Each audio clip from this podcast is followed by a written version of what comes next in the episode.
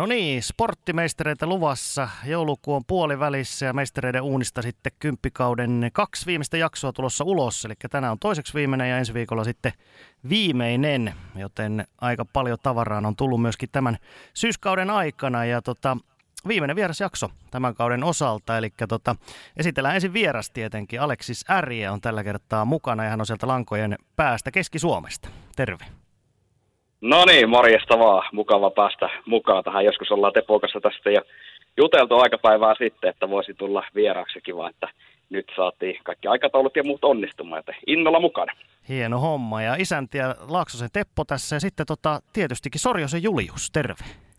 Sama mies, terveisiä vaan kaikille. Ja täytyy sanoa, että tässä oli viisi peliä viiteen päivään, ne oli hienoa. Ja heitin tuossa Twitteriinkin tällaisen twiitin, ehkä kuriositeetti, mutta niin kuin aina kun tehdään jotain hienoa, niin se on pakko nostaa esille. Anders Ampul pelasi eilen tätä nauhoitettaessa niin, niin tota, tuhannen pelinsä Davosin pelipaidassa.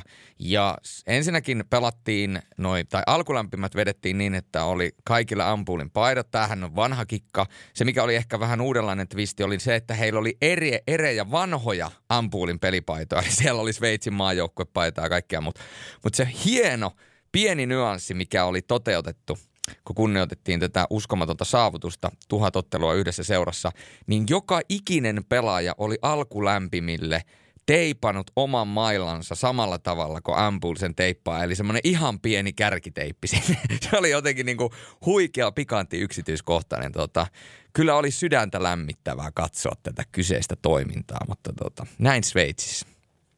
Joo, aika hieno. Hieno tommonen. Mietin, mietin tuossa, kun eilen, tai viikonloppuna, kun oli tämä Jortikan, Jortikan tota, juhlapeli, niin mä mietin vaan, että oliko siellä monilla hannulaseja päässä siellä hallissa. Ne olisi voinut olla, kyllä. Ja joku ainakin uhkasi, että se menee sinne pelin ilman kenkiä, koska sehän on myöskin yksi hannun bravuuri. Sieltä tota, risteilyn jälkeen hän tuli aina laivasta ilman kenkiä. Joo. Ja varmaan... Varaluistimet, varaluistimet mukana kaikille. No, No just tätä mä ajattelin, että toivottavasti siellä oli jokaisella pelaajalla varaluistimen varaluistimet mukana, koska ne olisi voinut kuvata, tiedätkö, sille, että jokaisella on kolmet luistimet siinä, tiedätkö, räkissä, kun ne valmistautuu peliin. Et, et nyt, on niinku, nyt on muistettu. Joo, se olisi ollut aika hieno. Kyllä. Mutta tota, Aleksis Ärjen kanssa tänään jutellaan ja aika mielenkiintoinen, monipuolinen urahan sulla on tähän mennessä jo ollut. Puhutaan vähän tietysti liigakaudesta myöskin, koska se on tässä nyt aika lailla puolivälin korvilla. Niin tota, ää, kyllä sieltä alusta täytyy Aleksis tietysti aloittaa sieltä, sieltä sun ää, taustoista. Niin perimetieto kertoo, sä oot syntynyt tuhatyhdeksänsataakahdeksankymmentäneljä Korpilahdella. Niin tota, millaista oli lapsuus ja nuoruusaika ja millainen tuo urheilun rooli oli siellä sun nuoruudessa? No joo, taustatiedot pitää kyllä paikkansa, että sieltä olen lähtöisin ja kyllä niin kuin pienestä pitää se urheilu on ollut mukana, mukana tuossa elämässä niin kuin eri tavalla ja se selostaminenkin on tullut jo mulla niin kuin tosi nuorena siihen niin kuin unelmaksi, että et kyllä mä oon sieltä jostain niin kuin alle kymmenvuotiaasta pitää jo tähdännyt niin kuin selosteeksi, että silloin muun muassa kuuntelin radioselostuksia ja nauhoitin niitä C-kasetille ja tein niistä itse silleen koosteita kahden radiosysteemille ja siitä se niin kuin lähti. Mä muistan, kun mä joskus yhdeksänkymmentäluvulla luin tällaisen lehtijutun, josta Antero Mertaranta sanoi sillä tavalla, että selostajaksi ei hakeuduta, vaan selostajaksi päädytään. Niin itse silloin vaan ajattelin nuorena poikana, että, että täällä olisi nyt tulossa tällainen kaveri, joka haluaa hakeutua selostajaksi. Ja niin siinä on sitten loppujen lopuksi käynyt, että tietenkin pitkien vaiheiden kautta, sillähän se oli vähän erilaista sitten, silloin kun olen selostamisen aloittanut jo kaksituhattakaksi vuonna seitsemäntoistavuotiaana, että niitä selostuspaikkoja ei kovin paljon ollut, kun ei ollut näitä suoratoistopalveluita ja muuta, mutta sieltä on sitten se oma polku lähtenyt muovautumaan, että millä kautta, mitä kautta itse on päätynyt ensin selostamaan radioon ja nyt sitten on hypännyt telkkaripuolelle tässä sille oikeastaan viitisen viime vuotta on pelkästään telkkariin selostanut. Hmm. Pitää tuohon ottaa kiinni, kun sä oot tosiaan nuoresta, nuorena tämä on jo tullut ja siinä on välillähän on semmoista, semmoista varmaan monilla on, että jos hyvin nuorena tulee jo selkeäksi joku tämmöinen tavallaan ammattihaave tai vastaava, niin, niin tota, mites sun lähipiiri, onko, onko he ollut alusta saakka silleen niin kuin perhe, perhe ja kaverit silleen, että joo, kyllä sä, kyllä sä tuut sen tekemään vai onko, onko tullut joskus semmoista, semmoista sieltä tota, vastaa myöskin, että no joo, tuo nyt on tuommoista, että, että kyllä sä meet sitten, meet sitten oikeisiin töihin joskus. No Kyllä, ei sitä varmaan, ei mun niinku perheessä ole mitään mediataustaa, eikä oikein esiintymisestäkään taustaa, eikä tälleen, niin en mä tiedä, kuinka vakavasti siihen ainakaan on niinku suhtauduttu, että, että onko sitä pidetty niinku siinä vaiheessa ha- haaveena vaan, että mahtaako toteutua, mutta kyllä mä hyvin päättäväisesti olen siihen silloin itse, niinku, varsinkin seitsemäntoistavuotiaana, kun aloin, aloin selostaa, niin, niin tota, mä itse tein tällaisen nettiradion, mihin mä hommasin muutamia kumppaneita ja ylipäätään se systeemi, tai silloinhan ne modemin kautta välitettiin, niin tota, siihen mä aloin sitten Jyväskylän Kiri pesäpallopelejä selostamaan kaksituhattakaksi. Itse asiassa yhdeksäs viidettä kaksituhattakaksi oli se ensimmäinen, muista hyvinkin tarkkaan sen, kun isä ajoi auton Koskenharjun pesäpallokentän rinteelle, ja siinä oli tota, paikallisterpy Lohi vastaan Kiri. Sieltä se lähti Fiat Uunosta selostaan liikkeelle selostamiset. Mm. Ajattele, sitten yli kaksikymmentä vuotta tuosta. Se, se kuulostaa niin kuin aivan hurjalta. Mä muistan siinä vaiheessa, kun tuli kymmenen vuotta täyteen vuonna kaksituhattakaksitoista, niin sekin kuulosti niin kuin uskomattomalta, ja siitä mentiin vaan niin kuin tosi nopea hyppy eteenpäin. Ja tota, nyt on sitten yli kaksikymmentä vuotta tullut selostettu, niin se kuulostaa niin kuin tosi ihmeelliseltä. Kyllä mä muistan, että Teppo, mekin ollaan mun mielestä tavattu jo ekaa kertaa kaksituhattaseitsemän Niiralan Montussa Kalpa-Jokerit-pelistä. Mä selostin siihen aikaan Kalpan pelejä radioon ja saataisiin tällaista Jokeritten pelejä radioon. Kyllä. Oltiin aika nuoria. Nuoria oltiin silloin tähän päivään nähden. Siis te olette tavannut ensimmäistä kertaa viisitoista vuotta sitten. Onko näin? Kyllä, kyllä. Joo. Se on aika. Ei me nyt kauhean monesti olla tavattu silleen niin kuin face to face aina silloin tällöin, mutta varmaan alle kymmenen kertaa kuitenkaan. Mihin nämä vuodet vierii? Mä aloin, just, mä aloin just tässä miettimään, että missä mä oon ollut viisitoista vuotta sitten, mutta tota, tässä kun alkaa miettimään, niin tota, mä oon just silloin täyttänyt kahdeksantoista, niin ehkä on parempi, että mä en mieti, missä mä oon silloin ollut. Joo, mites tota, sieltä se alkoi tosiaan hyvinkin nuorella iällä, niin millaista se oli hypätä seitsemäntoistavuotiaana tekee näitä selostuksia? Sä olit tietysti sitä ennen ahkerasti jo opiskelualaa, niin kuin sanoit, sillä tavalla, että olit kuunnellut paljon Kari Tynin selostuksia ja muuta, mutta millainen, millainen kokemus oli kuitenkin nuorella iällä, iällä ottaa tämmöinen, tämmöinen homma vastaan, pistit nettiradota pystyyn ja lähdit sitten pesistä tekemään? No kyllä se oli silleen, että kaikki oli niin kuin tosi uutta, että muistan, että mun ensimmäinen pelkästään netissä tullut lähetys, niin tuli tasan viikkoa ennen kuin Yle lähetti ensimmäisen ainoastaan netissä kuuluneen lähetyksen itse, että se oli vähän niin kuin, ei niillä lähetyksillä nyt varmaan hirveästi ollut kuuntelijoita, mutta mulle itselle tärkeää oli se, että pääsi niin kuin, sai sen kokemuksen selostamisesta ja pääsi sitä oikeasti harjoittelemaan. Jo ennen kuin tuo nettiradio, joka oli, niin mä niin kuin videon kautta selostin. Meillä sellainen, kotona oli sellainen vanha talo siinä vieressä, niin mä sinne V H S-nauhan vein ja menin sitten minidisken naurilla selostelemaan sinne ja sitä kautta se sitten lähti liikkeelle. Kyllähän se kaikki oli tietenkin niin kuin uutta ja jännittävää siinä, mutta kyllä sellainen tietynlainen se pohjainto, niin kyllä se on edelleenkin siellä. Ehkä se into vähän niin kuin sitten kokemuksenkin kautta ja vuosien myötä, niin sille vähän vaihtaa muotoa, mutta kyllä se edelleen on se niin kuin innostava fiilis siinä vaiheessa, kun lähestyy se, että nyt, nyt on niin kuin kaikki valmistautumistyö lähetykseen tehty ja sitten tulee se ohjaajalta käsky korviin, että nyt ole hyvä, niin, niin kyllä se on hieno fiilis edelleen. Niin, ja se on aistittavissa. Me tuossa äh, Aleksisin kanssa vedettiin läpystä vaihto tai kivistä vaihto lauantaina. Mä selostin ensin tuo Ilves Jukurit-peli ja sitten siinä oli illalla vielä tulossa toinen peli, Tappara Kalpa. Ja jotenkin siinäkin niin kuin aisti sen, että kun sä tulit siihen mun taakse, sitten mä huomasin, että sä oot siinä ja morestettiin. Mulla oli siinä vielä selostus käynnissä, niin tavallaan sulla, vaikka siinä oli toinen peli käynnissä, mitä sä seurasit, ja totta kai se, sulla oli siinä se katseet, mutta jotenkin niin kuin siinäkin oli niin kuin aistittavissa se, että semmoinen niin kuin lataus jo iltaan, niin se on niin kuin olemassa, ihan kuin se olisi vähän niin kuin ensimmäinen peli, mihin sä olisit menossa. Eli kaksikymmentä vuotta on tehty, mutta edelleen semmoinen niin kuin samanlainen lataus on siellä olemassa, minkä voi kuvitella, että on ollut joskus kaksikymmentä vuotta sitten. Joo, kyllä, ja sitä ehkä sitä latausta niin kuin oppii sitten vielä niinku säätelemään ja kiinnittämään niinku huomiota siihen, että sehän on niinku sama kuin urheilijoilla. Mä oon monen tota, pelaajan kanssa jutellut siitä, että minkälainen lataus pitää löytää siihen peliin, että siitä ei tule niinku pelkästään puuraa. Ja totta kai ne omatkin tunnetilat vaihtelee siinä, eihän aina voi olla niinku valmiiksi vaikka hyvä päivä. Niin, niin sitten on oppinut niitä keinoja, että millä tavalla sitä saa niinku sitä omaa boostia esimerkiksi musiikin kautta nostettua sitä, että jos meinaa olla silleen, että Et ei oikein meinaa lähteä tai vaikka on väsyttää jostain syystä tai kurkku vähän kipeä tai jotain muuta, mutta sit, se on mun mielestä sitten taas sitä, että mitä, mitä pystyy niin kuin kokemuksi kertyessä ja ammattitaidon kertyessä niin erilaisista tunnetiloista niin kuin nostamaan itsensä siihen tasolle, että pystyy sen lähetyksen tekemään, koska se lähetys on kuitenkin niin kuin sellainen hyvin ainutlaatuinen hetki sille, kuka sitä katsoo tai kuuntelee. Eli sehän saattaa olla niin kuin jopa viikon paras hetki sille kaiken, kaiken arjen ja kaiken stressin keskellä katsojalle, niin siitä pitää olla aina nöyrin mieli mun mielestä selostaja ja olla niin kuin sitten valmiina siihen. Ja nimenomaan tärkeää se, varsinkin sitten kun ammatikseen tätä hommaa tekee, että se taso pysyy niin kuin illasta toiseen mahdollisimman ylhäällä. Kyllä.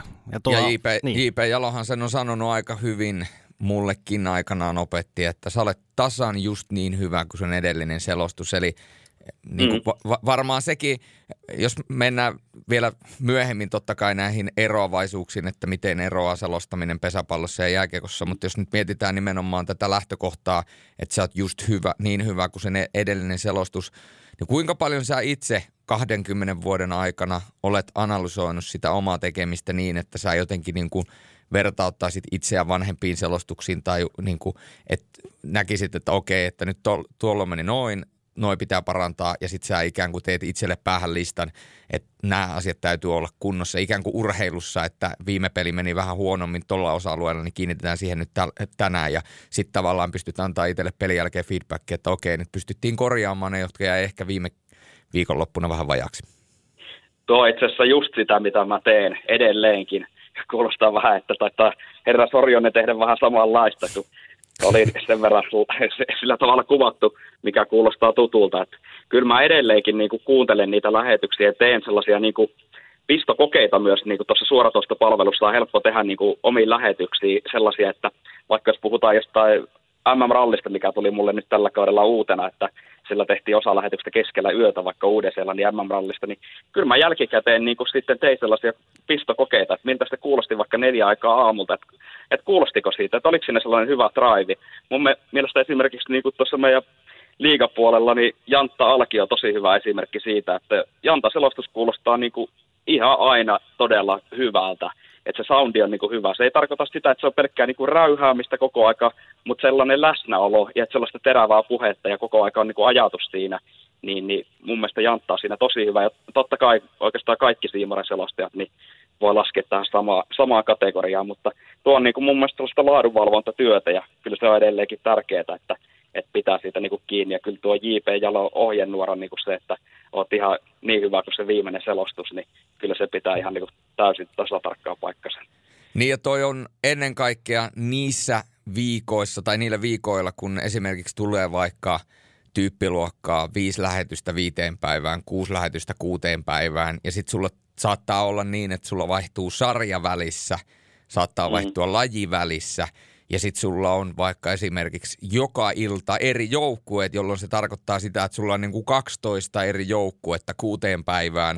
Periaatteessa ei minkäännäköistä jatkumoa mistään, no to, toki jostain niin kuin aikaisemmista peleistä, mutta sillä viikolla ei ole minkäännäköistä jatkumoa, niin ehkä se nimenomaan se suuri suola tässä työssä ja tietyllä tavalla se hieno haaste on latautua joka päivä uudelleen, koska se uusi lähetys on ikään kuin aina uusi haaste ja niillä vanhoilla lähetyksillä tai tulevilla lähetyksillä ei ole mitään merkitystä, on vaan se yksi hetki ja se yksi peli. Ja tämä on varmaan myöskin se lähestymiskulma, millä sä oot niin kuin lähestynyt kaksikymmentä vuotta omaa työtä.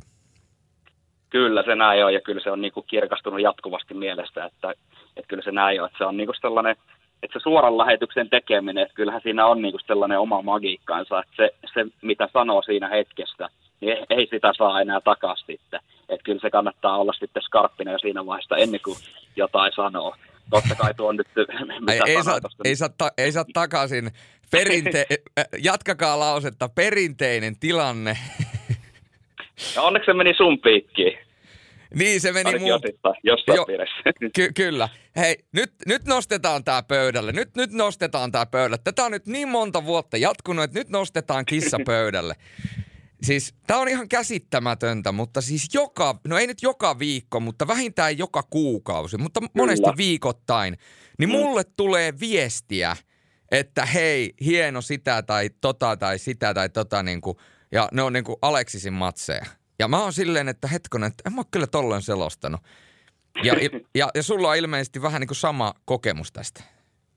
Joo, ja mun mielestä se on niin kuin ihan käsittämätöntä, että ei mun mielestä, tai siis mä oon ihmetellyt tota, että sitä tulee niin kuin säännöllisesti, ja mun mielestä meidän äänet, no tässähän nyt kuuntelija pystyy vertaamaan hyvin, mutta ei mun mielestä meidän äänet ole mitenkään sam- samanlaiset, mutta ehkä, sit mä oon alkanut miettimään, että ehkä meillä on joku sellainen niin kuin tapa painottaa asioita, niin siinä saattaa olla niin kuin joku sellainen sama, samanlainen, mikä niin kuin ehkä sitten sekoittaa kuuntelijoita, mutta ky- kyllä mä niin kuin, tätä on siis jatkunut tosiaan jonkun ainakin viisi vuotta.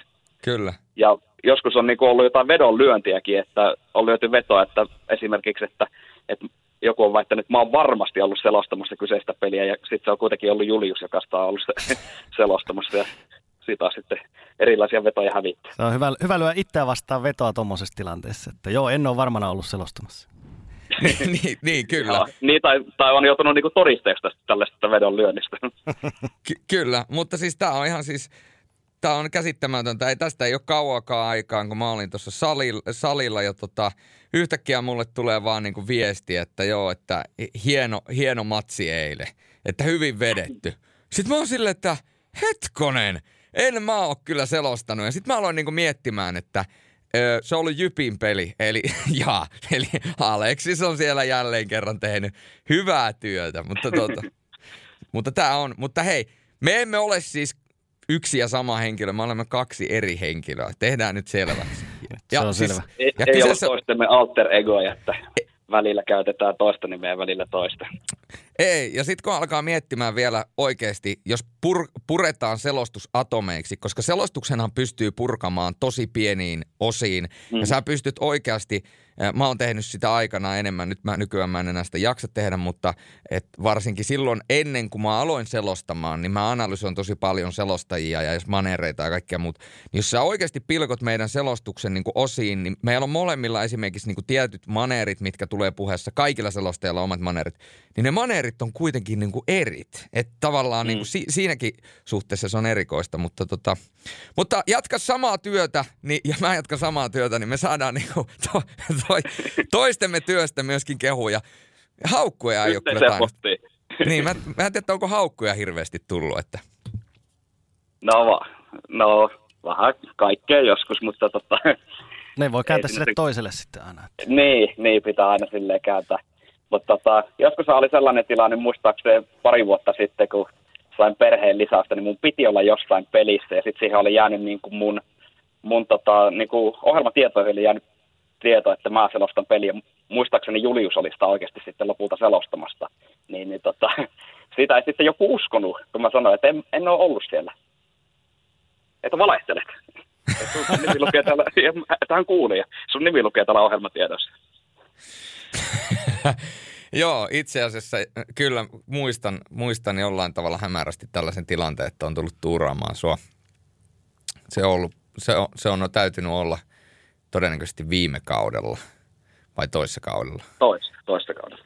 Joo, kaksituhattakaksikymmentä kaksituhattakaksikymmentäyksi, joo kyllä. Joo. Se oli ensimmäinen kausi, kun mä tein Telia Seimorelle liikaa. Kyllä, niin olikin.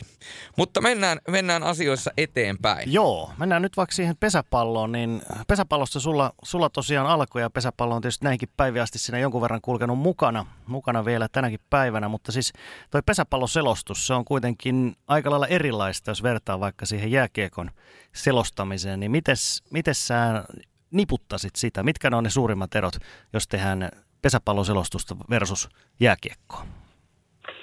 No jääkiekkoselostushan on niin kuin rytmiltään sellaista tosi intensiivistä. Itse jopa koen, että se on näistä kolmesta, mitä tällä hetkellä selostaa, eli lätkä, pesis ja ralli, niin lätkä on ehkä se jopa helpoin selostaa siinä mielessä, että se peli tarjoaa niin paljon selostettavaa, että tämä tekee tätä ja tämä tekee tätä ja tämä tekee tätä. No pesiksessä taas se, niin kuin se selostusrytmi vaihtelee tosi paljon, että välillä jää paremmin aikaa taustatiedolle. Sitten välillä tulee pesäpallossakin toki tällaista tykityshetkeä, että sattuu ja tapahtuu niin kuin todella monta asiaa lyhyellä sykkeellä. Mutta siinä on ehkä enemmän sellaisia kuitenkin niin sanotusti kuolleita hetkiä pelistä, jolloin pystyy sitten myös sitä taustatietoa tuomaan esille. Tämä on ehkä se, se niin kuin isoin ero siinä selostuksen kannalta. Tokihan lajeissa nyt on silleen niin kuin lajina hyvin paljon eroavaisuuksia. Pesäpallohan on esimerkiksi tosi, tosi taktinen laji ja siinä on paljon niin kuin se itse perus, perus pesäpallon seuraaminen aika helppoa. Että sehän, niin kuin, että mihin lyönti lähtee ja ehtiikö sillä seuraavalle kenttäpesälle. Mutta sitten kun siellä pelin sisällä saatetaan tehdä sellaisia pieniä yksityiskohtia tosi paljon, niin tietenkin niiden poimiminen lähetykseen. Sekin pesäpallosta niin kuin kaikissa lajeissa on myös hienoa, että jatkuvasti niin kuin tuntuu, että pystyy oppimaan myös uutta näistä kaikista lajeista. Hmm. Viime vuosina sä oot nyt enemmän ollut tuossa studio, studiohostina tuolla Superpesiksessä, mutta onko tuo pesäpalloselostus semmoinen, mitä sä haluaisit jossain kohtaa taas ehkä vielä, vielä enemmänkin tehdä? Onko se jäänyt siellä sinne semmoiseksi asiaksi? No joo, kyllä sitä on kiva tehdä, mutta toisaalta se, se on myös niin kuin ihan mukava sille, että kun tosiaan nyt on kesäsi ollut enemmän näitä, että on studiota. Toki jonkun verran sitten tulee näitä selostuksiakin, esimerkiksi niin kuin sitten kun syksyllä on ne kaikista kovimmat pelit ja meillä tulee tuplalähetyksiä, niin nyt on tehty muutama viime vuosi, että mä oon ollut sitten niin kuin noissa naisten finaaleita selostamassa, mitkä nekin on muuten todella katsottuja lähetyksiä. Et tuolla Pesiksellä kyllä pyyhkii tosi hyvin tuolla niin kuin T V-katselun puolella. Mutta olen tykännyt kyllä tästäkin hommasta, että, että välillä tulee niinku sitä studiota, että se vähän niinku just kun pitkään tekee tätä hommaa, niin se tuo niinku monipuolisuutta ja se tuo niinku hyvää erilaista kokemusta. Kyllä se kaikista luontaisin rooli itselle on se selostaminen, mutta, mutta kyllähän tässä sitten tämä koko aikahan tämä myös selostusmaailma kehittyy ja millä tavalla kanavat haluaa niinku selostajien toimivaiset. Esimerkiksi tuossa meidän rallilähetyksessä on nyt tuotu se, että että me tehdään niinku selostumustudioita siellä erikoiskokeiden välissä, niin, niin se on niinku hyvää kokemusta myös, mitä se tarjoaa se, että tehdään niitä studioita. Kyllä vaan. Tota, sitten jos mennään tuonne toiseen, toiseen lajiin, eli jääkiekkoon, niin, niin sekin sieltä aika nuorena tuli kuvioon, tuli tosiaan, oli tämä oikea asema, sä olit siellä parinkin otteeseen ja muitakin Power Media-kanavia ja Urho T V:tä ynnä muuta, mutta yhdellä tavalla, miten toi jääkiekkoselostaminen sun uraan myöskin on liittynyt, niin sähän oot opiskellut tuota puheviestintää, sä teit aikanaan tämmöisen pro-gradunkin aiheesta, radioselostusten narratiivisuus, henkilöhahmot, draamallisuus ja juonellisuus jääkiekkoselostuksissa, eli sulla oli siinä aineistoa vähän eri aikakausilta ja sitten analysoit sitä, niin tota, millaisia havaintoja ja sä silloin teit tästä eri vuosikymmenten kiekkoradioselostuksista, kun teit tämän sun kyseisen työsi? Joo, mä oon itse asiassa tehnyt kaksikin. Mä oon tehnyt ensin tuon ammattikorkeakoulun opinnäytetyön, oon tehnyt kans selostamista. Se oli enemmän niinku käytännön hommaa ja sitten tämä puheviestinnän gradu oli tosiaan niinku sitten enemmän tällaista tutkimustyylistä ja sitten on kyllä koulussa, kouluissa tehnyt niinku muitakin tällaisia vähän isompiakin töitä selostukseen liittyen, koska on mieleinen aihe, niin on sitten aina halunnut selostamista tehdä, mutta se gradu, niin siinä mä aika paljon vertasin niin kuin sitä, että niin kuin siitä lähtökohdasta, että elokuvista ja kirjallisuudesta ja urheiluselostuksesta, että siinä on niin kuin sama se pohjatavoite, että pyrkimys pitää se vastaanottajan mielenkiinto yllä. Sitähän ei välttämättä niin kuin katsoja tai välttämättä selostaja itsekään ajattele, mutta kyllähän se pohjimmiltaan se, että mistä selostajille maksetaan, niin se, että miten se pystyy pitämään sen katsojan siinä niin kuin koukuttuneen siinä lähetyksessä.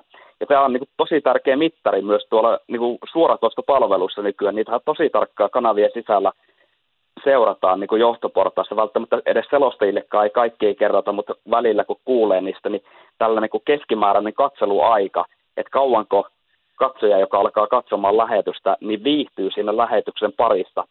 Tietenkin siinä on se, että tulkittava pelihan, niin kuin, tai se tapahtuma, niin sehän on aina niin kuin erilainen ja sehän määrittää ne keinot luoda sitä mielenkiintoa siihen selostukseen. Eikä sitä niin kuin väkisin voi lähteä luomaan, että ei, ei paskasta voi tehdä hunajaa eikä kannatakaan lähteä tällaiseen, mutta siitä se niin kuin, niistä pelaajista ja pelitapahtumista se selostus syntyy ja siinä gradussa mä näitä, näitä kävin läpi, niin kuin, että miten sinne pystyy erilaisia henkilöhahmoja vaikka esimerkiksi elokuvista tuttuja henkilöhahmoja lähtee syntymään selostuksessa, että on sankareita tai on antisankareita tai joku on pahis tai joku on uhri tai vastaava. Sitten myös niin kuin se, että miten se juonellisuus menee siinä selostaessa, että on niin kuin selkeä alku, on selkeä keskikohta ja on loppu ja on erilaisia huipentumia sitten siellä niin kuin sen tarinan sisällä, selostustarinan sisällä. Mutta tota, ihan ne kaikista tarkimmat siitä on nyt se kaksitoista vuotta taitaa olla, kun mä tein ton gradun, niin en ihan tarkkaan itsekään muista, mutta sehän netissä kyllä löydettävistä, että kun pistää vaikka mun nimeä ja Pro Gradu Googleen, niin kyllä se sieltä löytyy, että siellä, en muista kuinka pitkä se nyt oli, mutta kyllä siellä aika tarkasti on käyty, ja siellä tosiaan höyryhäyrissä selostuksia oli, oli aineistona, sitten oli Kari Tynin selostuksia, sitten oli Juha Lindgrenin selostuksia, tällaisia pitkän linjan selostajia, josta Lindgren edelleenkin selostaa, ja itse asiassa lauantaina oltiin samassa pelissä selostamassa hän radio- ja television puolelle. Hmm. No mitäs tuo radio, radioselostaminen, niin onko se edelleen tässä meidän alabranssissa, onko se edelleen kuitenkin se kuningaslaji, vaikka se on tällä tavalla tavallaan niin kuin television puristuksissa jossain määrin, määrin ehkä yleisessä katsannossa aliarvostettu, mutta onko se kuitenkin edelleen se kuningaslaji? Joo, tuo on ihan loistava kysymys. Niin kuin kyllähän selostajan kannalta, niin kyllä se radio on niin kuin sellainen, mistä, mistä niin kuin selost, se on niin kuin ihan selostajan käsissä tai äänihuulten varassa se, että että millä tavalla selostaja niin kuin radiossa tarjoaa ne ainekset, mistä jokainen kuuntelija pystyy muodostamaan se oman mielikuvansa pelistä. Et siinä on vähän niin kuin sama vertailu kuin kirja vastaa elokuva, eli radio vastaa televisio. Että televisiosta ja elokuvasta sulla on taas niin kuin se, että sä näet itsekin sen, mitä siellä kentällä tapahtuu, ja pystyt siitä tekemään niitä. Mutta radiossa kaikki on niin kuin selostajan omissa käsissä. Se on, se on mielenkiintoista. Kyllähän niin kuin televisio on ottanut paljon valtaa, kun tämä nyt on tämä, niin kuin tämä suoratoistopalvelusysteemi tullut ja muuta, mutta kyllä, niin kuin, kyllä radioselostus, niin se, se on hienoa. Itse en ole pitkään aikaa sitä viiteen vuoteen tehnyt, mutta, mutta, mutta kyllä se, sekin on hieno aika, mutta kyllä mä T V-selostamista tällä hetkellä nautin, kun sitä pääsääntöisesti teen. Hmm. Niin sä olit, tota, jos tota uraa vähän katsotaan, niin tosiaan ne...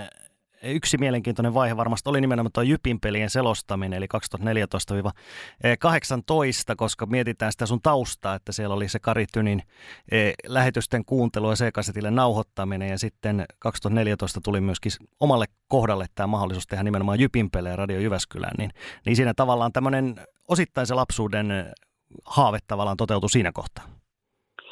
No joo, kyllä siinä silleen niin kuin sellainen ympyrä sulkeutui, että olin toki ollut niistä kiekkolähetyksen Jyväskylästä jo aiemmin mukana laitatoimittajana ja studioisännän roolissa, mutta sitten lähdin välissä selostamaan Tampereelle, Tappara ja Ilveksen pelejä just Lindgrenin kanssa, ja sitten oli, välissä oli uudestaan vielä selostamassa Kalpan pelejä kauden, ja sitten kysyttiin, että kiinnostaako tulla selostamaan Jypin pelejä, niin kyllä se oli se hienoa aikaa, tai kaikki nämä on ollut hienoa aikaa, mutta omanlaista aikaa, että sitten tietenkin kun Keski-Suomessa asuu, niin sitten tosi paljon sai sai niin kuin palautetta ja kanssakäymistä ihmisten kanssa, ja siihen aikaan sitten oli lehdessä, oli Suur-Jyväskylän lehdessä, tällaisessa ilmaisjakelun lehdessä, mulla oli sellainen selostajan päiväkirja, että se oli niin kuin sitä tehtiin, että se oli vähän enemmänkin kuin pelkkä selostus. Ja tota, sit, no sitten televisioon kysyttiin ja päätin, päätin sitten hypätä sille puolelle. Mm, ja joku Sorjonen, en tiedä, ootko kuullut, se tuli sitten sinne Radio Jyväskylään. Joo, Joo, vaan Radio City taas olla itse asiassa siinä vaiheessa. Jo. Kyllä.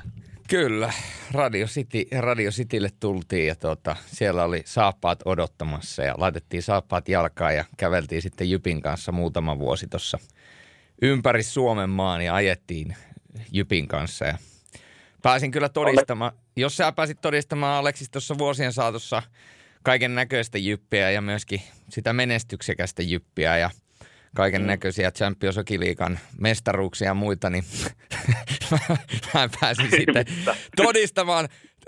Mietin, että mä tulin, ensin kävin todistamassa koko liiganousun ja sen jälkeen mä kävin todistamassa Lappeenrannan täydellisen sukelluksen ja kriisin.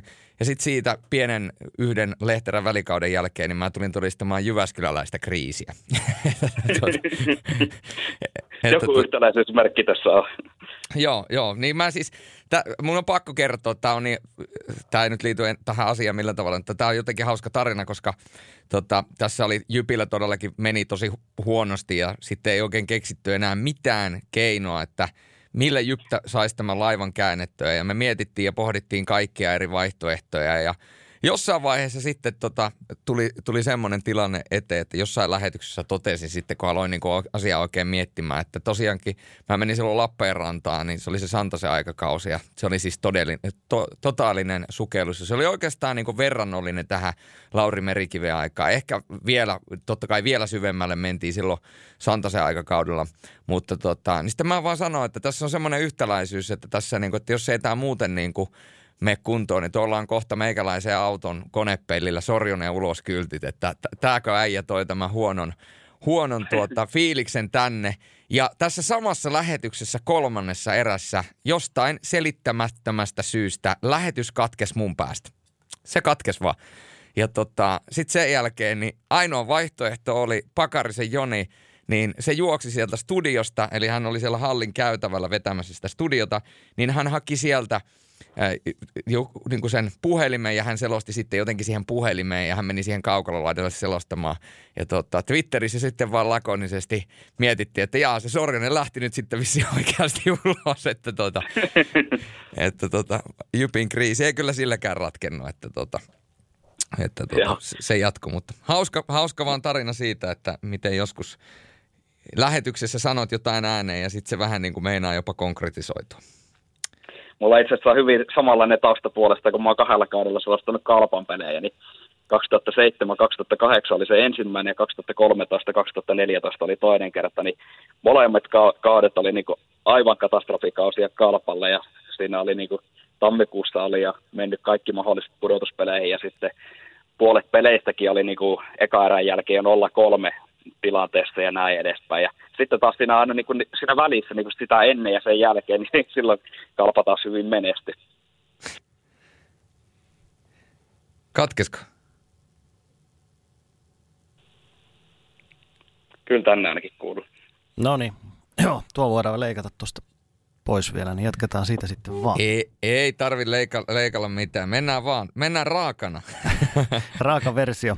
Mutta tota, mites toi radio, radiohomma ylipäätään, kun meillä kaikilla on siitäkin kokemusta, niin, niin kyllähän se nykypäivänä se trendi on vähän sellainen, että entistä vähemmän koko ajan radiota tehdään ja Yleisradiokin keskittyy näihin kaikista isoimpiin kilpailuihin ja jääkiekkokierroksiin, mutta vaikka nyt ihan nyt esimerkkinä, niin vaikkapa Juliuksen selostamista seurausta vaikkapa K K ja Saipan pelejä enää tehdä, niin varmaan Aleksiskin on samaa mieltä, että ei se, ei se hirveän hyvä tämä tilanne tällä hetkellä välttämättä Suomen maassa ole radioselostusten osalta.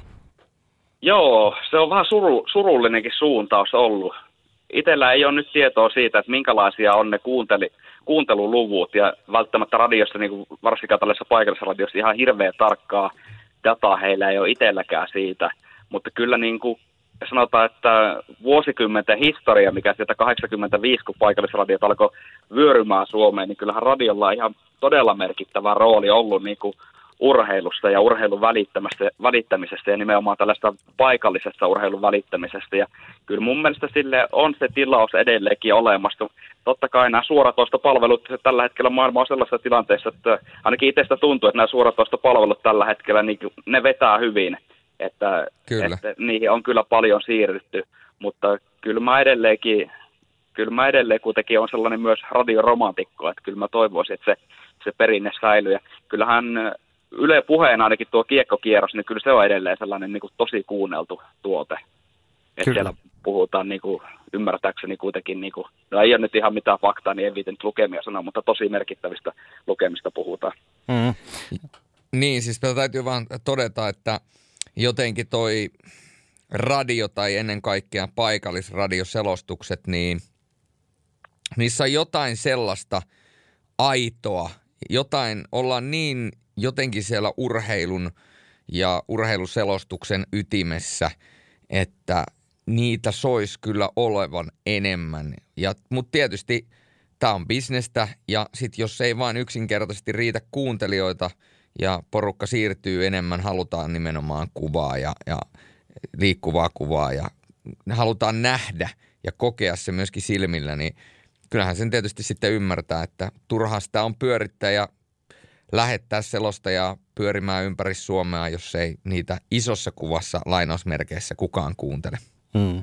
Mutta mut kyllä sitten niin kuin jotkut paikkakunnat edelleen Suomessa on sellaisia, missä menee paikallisradiollakin ymmärtääkseni kuitenkin vahvasti, niin kuin Oulu on sellainen perinteinen paikkakunta, Tampere Kyllä. on sellainen ja Jyväskylä on varmasti sellainen paikkakunta. Ja varmasti on moni muukin, en, en osaa sanoa, mutta, mutta ei se niin kuin ihan, ihan varmasti sellainen uhkaa, että se häviäisi kokonaan, mutta onhan tämä suuntaus kieltämättä ollut.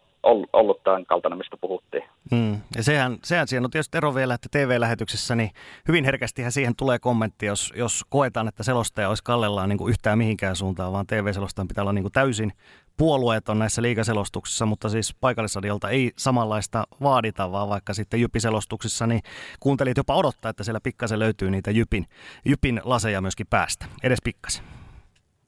Joo, kyllä ehdottomasti se on niin kuin vahva tehokeino ja sehän on niin kuin kilpailuvaltti jopa niin kuin paikallisradiolla, että minkä varaan pystyy tekemään. Ja tuo on tietenkin jännä tuo niin kuin T V, T V:ssä tämä puolueettomuushomma, että siitä varmaan niin kuin kaikki meidän selostajat saa palautetta, että milloin on minkäkin joukkueen puolella ja milloin on minkäkin joukkueen puolella ja vähän niin kuin ehkä pelinkin mukaan, että kumpi joukkue voittaa ja kumpi häviää, niin sen mukaan saattaa tulla sitten palautetta, mutta kyllä mä nyt itse näkisin sillä tavalla, että kyllä tuossa kuitenkin ammattimiehet, kun on tekemässä selostuksia noihin, niin ei tuossa nyt sellaista varsinaista puolueellisuutta kyllä ole havaittavissa. Itse asiassa kyllähän se sillä tavalla menee, että se, pelkkä se niin kuin yhden selostuksen tekeminen, se on niin kova prosessi, että se kaikki huoli on niin kuin itsellä siinä, että sen pystyy laadukkaasti tekemään. Että ei siinä nyt sitten ihan hirveästi ala toivomaan, että jompikumpi menestyisi ja ylipäätään, kun selostuksia mekin tehdään hirmuiset määrät niin kuin vuoteen niin, ja eri lajeja ja eri joukkueita tulee vastaan, niin kyllä se, kyllä se aika kaukana on kuitenkin sit sitä todellisuudesta se, että alkaisi kauheasti toivomaan, että joku nyt menestyisi. Joo, se on. Ja monesti selostajan selostuksista saattaa tavallaan ehkä paistaa se ainoa, mitä siellä ehkä joku saattaa joskus toivoa tai ajatella, niin ainahan siellä on kuitenkin se ajatus, että toivotaan, että siitä tulisi niin kuin hyvä peli. Ja ainahan mm. niin kuin toivotaan, että se peli olisi niin kuin positiivinen ja, ja siihen pelin saataisiin tavallaan draamaa, koska se on kuitenkin viihdettä. Ja tavallaan sit siinä vaiheessa helposti, jos esimerkiksi joku joukkue johtaa vaikka kolme yksi ja sitten se tekee neljään yhteen ja viiteen yhteen, niin ne neljä yksi ja viisi yksi maalit, niin niitä nyt välttämättä ei sitten hehkuta samalla tavalla, kun sit siitä viisi yksi tilanteesta toinen nousee ensi, tiedäksä, viiteen kolmeen ja tulee viiteen neljään ja sitten tulee se viisi viisi tasoitusmaali, niin se on niinku se, mm-hmm. se tunne on aivan eri, koska se maalin merkitys on eri, niin sitten se helposti kääntyy kuuntelijan korvassa niin, että okei, että se ei hehkuttanut tota neljättä ja viidettä maalia ihan samalla tavalla kuin tätä toisen joukkueen neljättä ja viidettä maalia, että no niin, nyt se on tuon nousevan joukkueen puolella, eikä välttämättä edes niinku tule ajatelleeksi sitä, että itse asiassahan sä nimenomaan hehkutat vaan sitä, mikä siinä on se tilanne, koska se on tosi paljon eri, teikö sä pelin niin kuin viiteen viiteen vai viiteen yhteen tietyllä Kyllä. tavalla niin kuin dramatiikan kanssa. Ja tämä on semmoinen no. asia, mikä aiheuttaa sitten aika paljon sellaista myöskin kuuntelijapalautetta, että sä oot ton ja ton puolella ja, ja sä hehkutit näin. Ja sitten laitetaan tuonne jonnekin Twitterin tai Instagramiin vertailua, että katokko se hehkutti tota maalia noin ja sitten se hehkutti tota maalia näin. Ja... Niin. Mulla itse asiassa tuohon te- termikin, mä käsittelin tota asiaa silloin aikoinaan siinä ammattikorkeakouluopinnäytetyössä, niin mä käytin tällaista termiä kuin hehkutuksen tärkeysjärjestys, missä oli niin kuin se, että just tuo Juliuksen antama esimerkki, että viisi yksi maali ei ole niin arvokas maali kuin se, että nousee just yksi viisi takaa jo asemasta viiteen viiteen, mikä on hyvin harvinainen suoritus, jolla se, se tasoitusmaali taas sitten on niin kuin ihan toista luokkaa niin kuin tärkeysjärjestyksessä. Kyllä. Ja tässä tullaan myöskin siihen, että mä jonkun, joku laittoi mulle jostain jonkun palautteen, että joku oli laittanut, että mä olin ilmeisesti ollut, nyt kun oli Ilves Jukurit-peli, niin mä olin ilmeisesti ollut Jukureiden mies, koska mä olin hehkuttanut Jukureiden maalia enemmän. Ja tämähän varmaan syntyy tämä illuusio siitä, että ö, a, se, että Jukurit ylipäätänsä taisteli siinä pisteistä siinä ottelussa oli täysin absurdia niiden otteluruuhkan kanssa, ja niin kuin Olli Jokinen sanoi, niin ei he odottanut, niin kuin, että he, he yritti vaan niin kuin säästellä niin, että hyvä, että kukaan ei loukkaantunut. Niin sitten se lähtökohta, että sulla on niin kuin oikeasti noin kuuma joukkue ja hyvä joukkue kuin Ilves ja yksi sarjan parhaita joukkueita, joka pääsee kuitenkin niin kuin löysemmällä otteluruuhkalla Jukureita vastaan, niin totta kai se niin kuin lähtökohta on se, että niin kuin Ilves on se ennakkosuosikki ja Ilveksen pitäisi se ottelu voittaa ja sitten ne johtaa peliä kolme yksi tai neljä yksi tai jotain muuta, kolme yksi ja sitten yhtäkkiä naps, naps, naps, Jukurit tulee, tiiäksä, tasoihin, menee uudestaan, johto uudestaan, Jukurit tulee tasoihin. Se on niin absurdia, että se Jukurit tulee tasoihin, niin si- siitä syntyy se tunne, että silloin sä niin kuin automaattisesti se Jukureiden maali nousee ehkä vähän niin kuin lainausmerkeissä siinä maalin tärkeysasteikossa niin kuin isommalle kuin se Ilveksen esimerkiksi neljä kolme maali. Vaikka en mä toivo sitä Jukureiden maalia sen enempää kuin Ilveksen maalia. Ja sitten taas kun sä kuuntelet sen ratkaisumaalin, niin se todennäköisesti on kuitenkin se, mitä sitten hehkutetaan kaikista eniten. Ja se tulee Ilvekselle. Että se niinku, mm. silleen se selostu, selostuksen dynamiikka toimii silloin, kun sä selostat se tunne ja maalitunne edellä. Niin, se draamallisuus mm. ja juonellisuus siellä. Niin. Kyllä, kyllä. Kyllä. Joo, näin. Näin se menee. Tietenkin hyvä, että tulee palautetta ja hyvä, että elää niin kuin katsojat tunteella mukana, että sitä tässä kuitenkin tehdään, että liikutetaan jotain siellä niin kuin katsojien sisällä, että saadaan värähtämään. Että vaikka se sitten joskus koetaan sillä tavalla, että jos vaikka oma joukkue on hävinnyt, niin se on sitten hyvä purkaa selostajaan tai se on hyvä purkaa tuomariin tai johonkin muuhun, mutta, mutta se nyt on osa tätä, tätä hommaa. Ja kyllä ainakin itsestä tuntuu, että eikä tässä on nyt parikymmenen vuoden aikana suunnilleen kaikki mahdolliset palautteet jo tullut läpi, ettei nyt silleen niin kuin ihan hi- hirveästi niin kuin vie mihinkään suuntaan. Totta kai on kiva saada aina hyvää palautetta ja ei ole niin kiva saada huonoa palautetta, mutta joskus muistaakseni Kari Tyni jo sanoi tällä tavalla, että, että se totuus, kun samasta pelissä voi tulla niin kuin palautetta siitä selostajalle, että sä oot ihan päällikköselostaja ja toinen palaute, että sä oot ihan paska, niin, niin kyllä se totuus on yleensä jostain kuitenkin sillä keskivaiheella. Kyllä, ja siis ihan kokemuksen syvällä rinta-äänellä voit saada samasta pelistä palautteen. Palaute A sanotaan, että sä oot Suomen paras. Palaute B sanoo, että sä oot Suomen paski. Se on, se on niinku, tää on niinku vahvaan kokemuspohjaan viitaten. Mutta siis joo, joo, toi on ihan totta. Haluan vaan siis niinku terottaa sitä tuosta äskeisestä, kun avasin tota selostuksen dynamiikkaa, että toi Ärjen kommentti tosta, että se on hyvä, että on tunnetta, niin se on nimenomaan se, missä ollaan asian ytimessä. Se, että tuleeko meille palautetta ja mistä sitä tulee, niin sillä ei ole oikeasti loppujen lopuksi niinku minkäännäköistä merkitystä. Se, että sitä palautetta tulee, niin se on se tärkeä juttu, tai ylipäätänsä, että ihmiset kokee sitä tunnetta ja keskustelee niistä peleistä, keskustelee niistä joukkueista, keskustelee selostuksesta, keskustelee kaikesta sen ilmiön ympärillä, koska silloin se vain ja ainoastaan tarkoittaa sitä, että sillä kyseisellä asialla, lähetyksellä ja pelillä, niin sillä on merkitystä, ja se on se kaikista tärkein asia. Ja se kaikki muu on sitten niin kuin vaan niin kuin tietynlaista niin kuin kosmetiikkaa, kun puhutaan, niin kuin lähdetään sitten niin kuin hiomaan, että onko tämä nyt hyvä vai huono juttu. Se on kuitenkin se tärkeä Kyllä. asia. Se on niin kuin merkityksellistä. Ja niin, kau- ja niin kauan kuin se on merkityksellistä, niin meillä selostajilla on töitä ja ihmiset käy halleilla, niin noilla jääkiekon pelaajilla ja jalkapallon pelaajilla ja urheilijoilla on ylipäätänsä töitä. Ja se on se niin kuin kaiken tärkein tai kaikista tärkein asia. Joo, ja tässä nyt kun selostuspodcastiin pääsi puhumaan yhdestä lempiaiheesta selostamisesta, niin tähän palautteeseen liittyen vielä tulee mieleen tuosta niin kuin esimerkki meidän tuosta M M-rallin lähetyksistä, missä tosi paljon niin kuin tulee palautetta ja nostetaan myös ihan tietoisesti niitä niin kuin kommentteja ja kysymyksiä myös lähetykseen. Ja sitten kun joskus, joskus niitä tulee tosi paljon ja sitten joskus ei meinaa tulla niin kuin oikein mitenkään, niin sitten tulee helposti selostajalle fiilis, että Että onko tätä nyt sitten kattonutkaan kuinka moni. Mutta nyt kun tuossa M M-rallikauden jälkeen päästiin näkemään niitä katsojalukemia, että minkälaisia on ollutkaan, niin kyllähän siellä on ollut niinku ihan valtavia lukemia siitä huolimatta, että vaikka, vaikka olisi ollut hiljaisempaa niinku kommenttien tai kysymysten muodossa.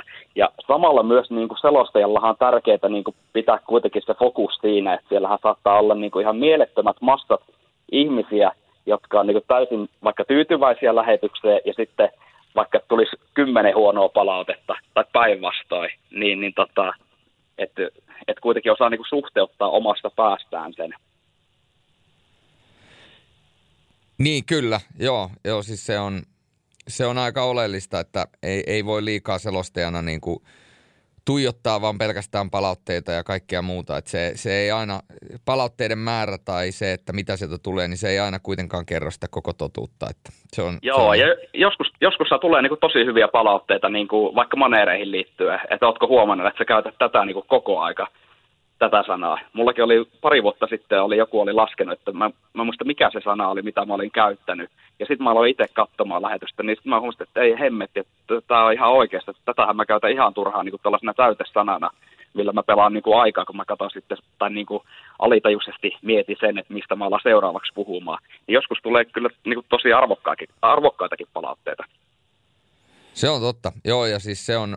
Se on hyvä, että meille tulee jotain semmoisia asioita, mihin me voidaan kiinnittää huomiota ja sitten me voidaan korjata ne. Ja itse on ainakin ollut selostajana sellainen, että mä pyrin, että jos mulla on joku asia, minkä mä pystyn korjaamaan ää, asiakaspalautteisiin liittyen jopa siihen samaan lähetykseen, niin mä sen korjaan ihan siis niin kuin saman tien, koska jos joku asia ärsyttää tai se on lainausmerkeissä väärin ja sulla on kuitenkin niin työkalut ja mahdollisuudet korjata se, niin kun ollaan kuitenkin asiakaspalveluammatissa ja me tehdään tätä kuitenkin, me ei tehdä tätä, vaikka tämä on meille intohimo ja me rakastetaan tätä työtä ja, ja tämä on meille niin kuin tietyllä tavalla myöskin elämäntapa, niin me tehdään tätä kuitenkin aina lähtökohtaisesti nimenomaan niitä katsojia varten, jotta ne katsojat viihtyy ja niillä katsojilla on hyvä olla.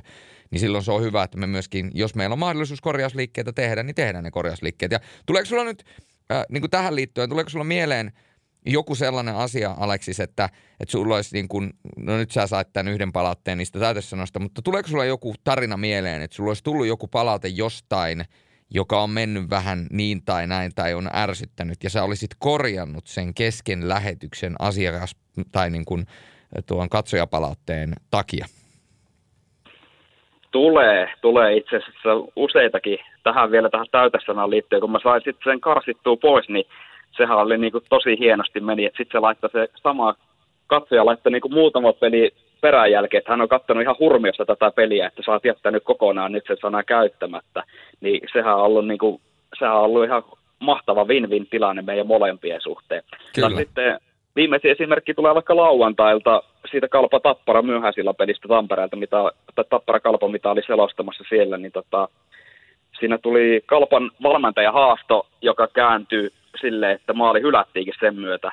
Ja heitin siihen, kun olin Rönni Jyriltä kuullut joskus lokakuun lopussa muistaakseni, että yksikään valmentaja haasto S M-liigasta ei ollut alkukaudesta mennyt läpi, niin heitin siihen, että, että oliko tämä ensimmäinen, joka meni läpi, tai joka käänsi niin kuin tuomion, että varmistan tämän vielä erää tavalla, niin sieltähän tuli sitten heti mulle viestejä, että tuossa oli ollut ihan taannoin joku peli, oliko Raumalla ollut sellainen peli, missä, missä oli tota, käynyt samalla tavalla, ja mit, mikä nyt oli itseltä sitten mennyt kuitenkin ohi, vaikka paljon muuten liigaa kyllä seuraa muutenkin, kun itse selostamia pelejä, niin tuohan niin kuin tosi arvokas tollainen, että, että siitähän niin kuin ihan faktoista päästään sitten, fakta päästään korjaamaan sitten lähetyksessä ja tälleen. Joo, kyllä. Toi, on, toi oli eri, erittäin hyvä esimerkki. Löytyykö vielä jotain? Nämä on nimittäin nämä ihan mielenkiintoisia, koska tämä myöskin antaa katsojille sen tavallaan ymmärryksen siitä, että heillä on oikeasti aika iso merkitys. No tota, kyllä silloin tulee sitten mieleen, että kaksituhattakahdeksantoista, kun aloin selostamaan sitten Telialle näitä liigapelejä niin kuin television puolelle, ja oli kuitenkin yksitoista vuotta selostanut liigaa radioa sitä ennen, niin kyllä mä silloin se asia, minkä suhteen mä tein itsekin paljon töitä ja mistä tuli myös palautetta, niin kyllä mä niin kuin sitä tyyliä, muok- niin kuin tyyliä selostaa muokkasi hyvin vahvasti niin kuin siihen T V-tyyliin, eli pois siitä radiotyylistä, niin kyllä siitä tuli niin kuin jonkun verran palautetta, että mä niin kuin puhuin niin kuin sellaisia kuvasin asioita, mitkä jokainen näkee T V:stä, eli mikä on, mitä pitää tehdä radiossa, mutta mitä ei tarvitse tehdä televisiossa. Niin kyllä si- siitä tuli arvokkaita palautteita myös, ja tein myös itse niin kuin tosi aktiivisesti sitä töitä. Että mä, mä katsoin niin kuin lähetyksiä, mä ihan kirjoitin itselle tälleen, että älä nyt hemmetti sano tolleen, kun kaikki näkee sen.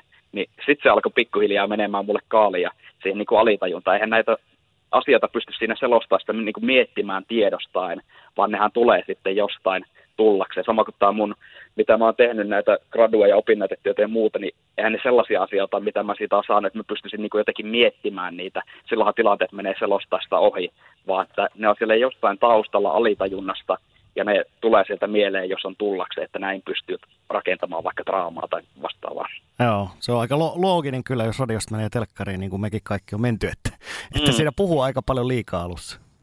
Ja se on hy- hyvä tausta mun mielestä, koska siinä, siinä oppii siellä radiossa niin kuin siihen pelin rytmiin ja oppii niin kuin siihen, että sitten kun tulee T V:ssäkin joskus niin kuin vaikka pelin loppupuolella joku tosi intensiivinen tilanne, toinen hakee ilman maalivahtia tasoitusta ja kiekko liikkuu sinne ja tänne, niin kyllä sitä radiotaustasta mun mielestä on silloin tosi vahva etu siinä, että siinä pysyy niin kuin siinä pelin kovastakin rytmissä mukana. Joo, tästä ollaan aikaisemminkin puhuttu tässäkin podcastissa useampaan otteeseen, muun muassa myöskin Mäkisen Antin kanssa, että radiosta, radiosta se nopean, niin sanotusti nopean frekvenssin selostaminen niin on lähtöisin yleensä aina sieltä radiosta, ja sen takia myöskin oma selostustyyli on muovautunut sellaiseksi, kun se on nykypäivään mennessä muovautunut, koska olen tehnyt pitkään radiota, niin se on tavallaan se pohja, mihin on kaikki rakennettu. Se on se betoni. Joo. Mitäs tota, nyt kun tuosta liigasta ja T V:stä puhuttiin kerran jo, niin sä oot siis alkuperäisiä telialaisia nyt tietysti. Peräntitasolla nyt puhutaan M T V:stä ja Seemoresta nykypäivänä, mutta oot ollut sieltä alusta saakka mukana tässä T V-tuotteessa, niin millaista on tänä päivänä tehdä noita liigan T V-lähetyksiä? Onko se jotenkin muuttunut tässä vuosien varrelta sun oma, oma duuni vai onko se edelleen aika sitä samaa? Kyllä se on hioutunut jatkuvasti, että tuntuu, että niinku helposti voisi ajatella, että mitä pidempään tekee, niin sitä niin kuin ikään kuin helpommalla pääsisi. Mutta kyllä tässä menee vähän niin kuin päinvastoin, että sitä niin kuin tietää, että mitä vielä pystyisi tehdä enemmän ja silleen niin kuin tietää niin kuin pieniä yksityiskohtia, miten vaikka valmistautumisessa pystyy ottamaan huomioon, niin tuntuu, että se niin kuin vuosi vuodelta vaan niin kuin kasvaa se työnteon merkitys ja tolleen. Ja kyllä niin kuin ylipäätään tämä niin kuin tekeminen niin kuin koko meidän tiimi, tiimin tasolla, missä tekin olette mukana, niin kyllä se mun mielestä niin kuin on jatkuvasti hioutunut, että totta kai se on ihan luonnollistakin, että asioita niin kuin hinkataan kaudesta toiseen, kuukaudesta pelistä toiseen, niin, niin siihen löytyy sellaisia, niin kuin, ja sitten on kuitenkin sellaisia tyyppejä, koko tuotanto täynnä, että ketkä haluaa myös kehittyä, niin, niin kyllä mun mielestä se koko aika niin kuin menee sujuvampaa ja sujuvampaa suuntaan. Mikä on tietysti hyväkin asia, mutta tota, ää, mites tämä liigakausi, kun ahkerasti olet kiertänyt maata, niin miten syyspuoliskolta mietittiin etukäteen tällaisia kuin onnistuja ja epäonnistuja tämän kauden liigasta, niin mitäs joukkueita sulla nousisi ekana mieleen? No, tota, no jos epäonnistuista lähdetään liikkeelle, niin kyllähän tuossa nyt kaksi on helppo tietenkin sanoa. Valitettavasti. Kyllä tuossa nyt, jos ajatellaan niin kuin Helsingin I F K, että pelaajapudjetti on siellä kolme miljoonaa ja niin kuin ennen kautta ilmoitettu pelaajapudjetti, ja siinä on tietenkin sitten jo vahvistuksia tullut, ja kuitenkin pudotuspelipaikan ulkopuolella on se sijoitus, ja taas on vaikeaa. Niin kyllähän siellä niin kuin pidemmän aikaa joku asia on mättänyt siinä organisaatiossa kuitenkin. Tuossa aika hyvin mun mielestä nyt Siimoren lähetyksessä meidän asiantuntijoista Beckström ja Pesonen otti siitä niin kuin, varmaan siitä ydinasiasta kiinni, että, että he sanoivat, että he, he ei osta syyksi näitä stadin kirkkaita valoja, eli paineita, mitä tulee, vaan että, että sinne pitäisi niin kuin, pystyä luomaan nykyaikana sellainen onnistumisen ilmapiiri, josta olisi niin kuin, turvallista onnistua kaikkien organisaatiosta olevien, on ne valmentajia tai on ne pelaajia, ja että ne mahdolliset paineet käännetään voitoksi. Että sitä Pesonen muistaakseni sanoi siinä, että, että pikkupoikanakin kaikki on kuitenkin halunnut niin kuin päästä niihin isoihin valoihin ratkaisemaan niitä isoja pelejä. Niin, niin, että tämä asia niin kuin pystyttäisikin kääntämään positiiviseen suuntaan, mutta kyllähän siellä, siellä on nyt niin kuin jälleen tälläkin kaudella hankalaa ollut. Mutta kyllä mä kuitenkin sitten vielä niin kuin isommassa kuvassa niin nostaisin ton Saipan. Saipan sitten esille, että kuitenkin I F K:llahan valtavat resurssit siellä taustalla, ettei se niin kuin ole millään tavalla uhattuna se toiminta, mutta kyllä tuo Saipalla nyt oli kova satsaus tähän Pekka Virran-projektiin ja siinä kävi miten kävi ja nyt on vaikeaa tälläkin hetkellä, vaikka nyt muutama hieno tasapelipisteen pystyi sieltä metsästämään viikonloppuna, mutta ettei se ole pelkästään niin kuin tämä kausi ja tämä hetki, vaan niin kuin ulospäin se näkymä, niin se on mun mielestä tällä hetkellä hukassa. Että mitä siellä niin kun lähdetään nyt seuraavaksi hakemaan? Kuka Saipaa valmentaa ja mistä se uskottavuus sinne rakennetaan? tietenkin tuossa urheilussa niin tulokset ohjaa paljon sitä ajattelua ja tulee niin katastrofipuheita, alkaa tulla silloin, kun kahdeksan maalia menee omiin. Ja onhan se hälyttävä signaali, mihin pitää reagoida. Mutta pitäähän niin Saipankin osalta kuitenkin sen verran toivoa luoda sinne tunnelipäähän. Et eihän siitä nyt loputtoman pitkää aikaa ole siitä, kun Riku Kallioniemi oli Saipa toimitusjohtaja, Saipa tosi kovaa taloudellista tulosta niin kuin melkein kaudesta toiseen, ja kaksituhattaneljätoista ne oli mitalipeleissä ja pääsi sitten lopulta pronssista pelaamaan, vaikkei sitä voittanutkaan. Ja ulkomaalaishankinnat meni tosi kovalla prosentilla hyvin Antti Tuomeoksen johdolla siinä vaiheessa. Että kyllä siellä niin kuin tietenkin mahdollisuuksia on, mutta se mitä Saipa nyt niin kuin kaipaa mun mielestä, niin on niin kuin uskottava suunnitelma ja sitten uskottava keulakuva vetämään sitä. Niin nämä menee hyvin, hyvin usein menee silleen niin kuin spiraalina, eli silloin niin kuin tiedetään, niin silloin kun se urheilullinen menestys rupeaa sakkaan, niin se heijastuu sitten ihan kaikkeen muuhunkin. Niin, kyllä, ja se on vaikea niin kuin se noidapiiri siitä päästä pois, että onhan vaikka Jyväskylässä ollut vähän samaa kovat panostukset nyt tämän kauden joukkueeseen, ja kyllähän sieltä nyt on sitten Veini Vehviläinen oli se viimeinen, viimeinen hankinta, joka pystyi nyt sitten kääntämään tosi paljon omalla panoksellaan sitä Jypi-suuntaa. Et mun mielestä tuo Niemisen Ville sanoi jossain haastattelussa hyvin hauskasti, että, tota, että kun Jyppi hommas Veini Vehviläisen, niin hyökkäät alkoi tekemään maaleja sen jälkeen. Mutta tossakin on jonkunlainen syy ja seuraus varmasti olemassa. Mm. No mitäs ne onnistujat sitten, suurimmat onnistujat?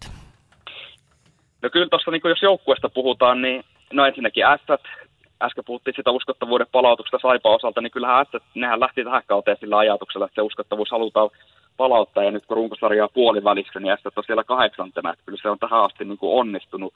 Maalivahtiosasto siellä on, on kunnossa Niklas Rubinin johdolla, ja sitten sit siellä on vielä niin kuin isossa tärkeissä rooleissa on paljon hyviä nuoria pelaajia. Toinen onnistuja mun mielestä on Kalpa. Vaikka on tällä hetkellä just kuuden pelin tappio putkessa, mutta silti on sijoitus siellä edelleen viidentenä ja hajapisteitä Kalpa on niin kuin pystynyt poimimaan vähän sieltä sun täältä. Muun muassa Tapparaa vastaan lauantaina tai sitten Lukkoa vastaan perjantaina kovista peleistä pystyi pisteen ottamaan. Ja K K:ta vastaakin maanantaina oli selostamassa viikko sitten, niin se oli Kalpa lähellä tulla siihen rinnalle. Se peli ei ole Kalpalla hukassa siinä ollut, mutta siellä on niin kuin hetkiä pelissä, milloin Kalpa on menettänyt sitten sen koko peliin.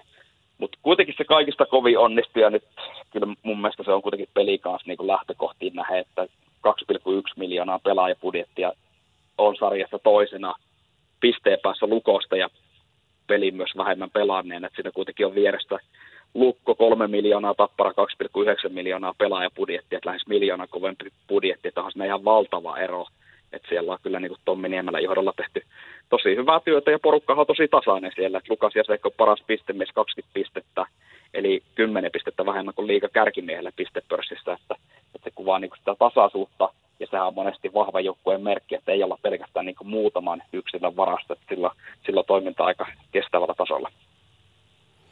Kyllä vaan. Pitäis tota yksilötasolla, onko jotakin tyyppejä, joita erityisesti haluaisit nostaa tällä kaudella esille?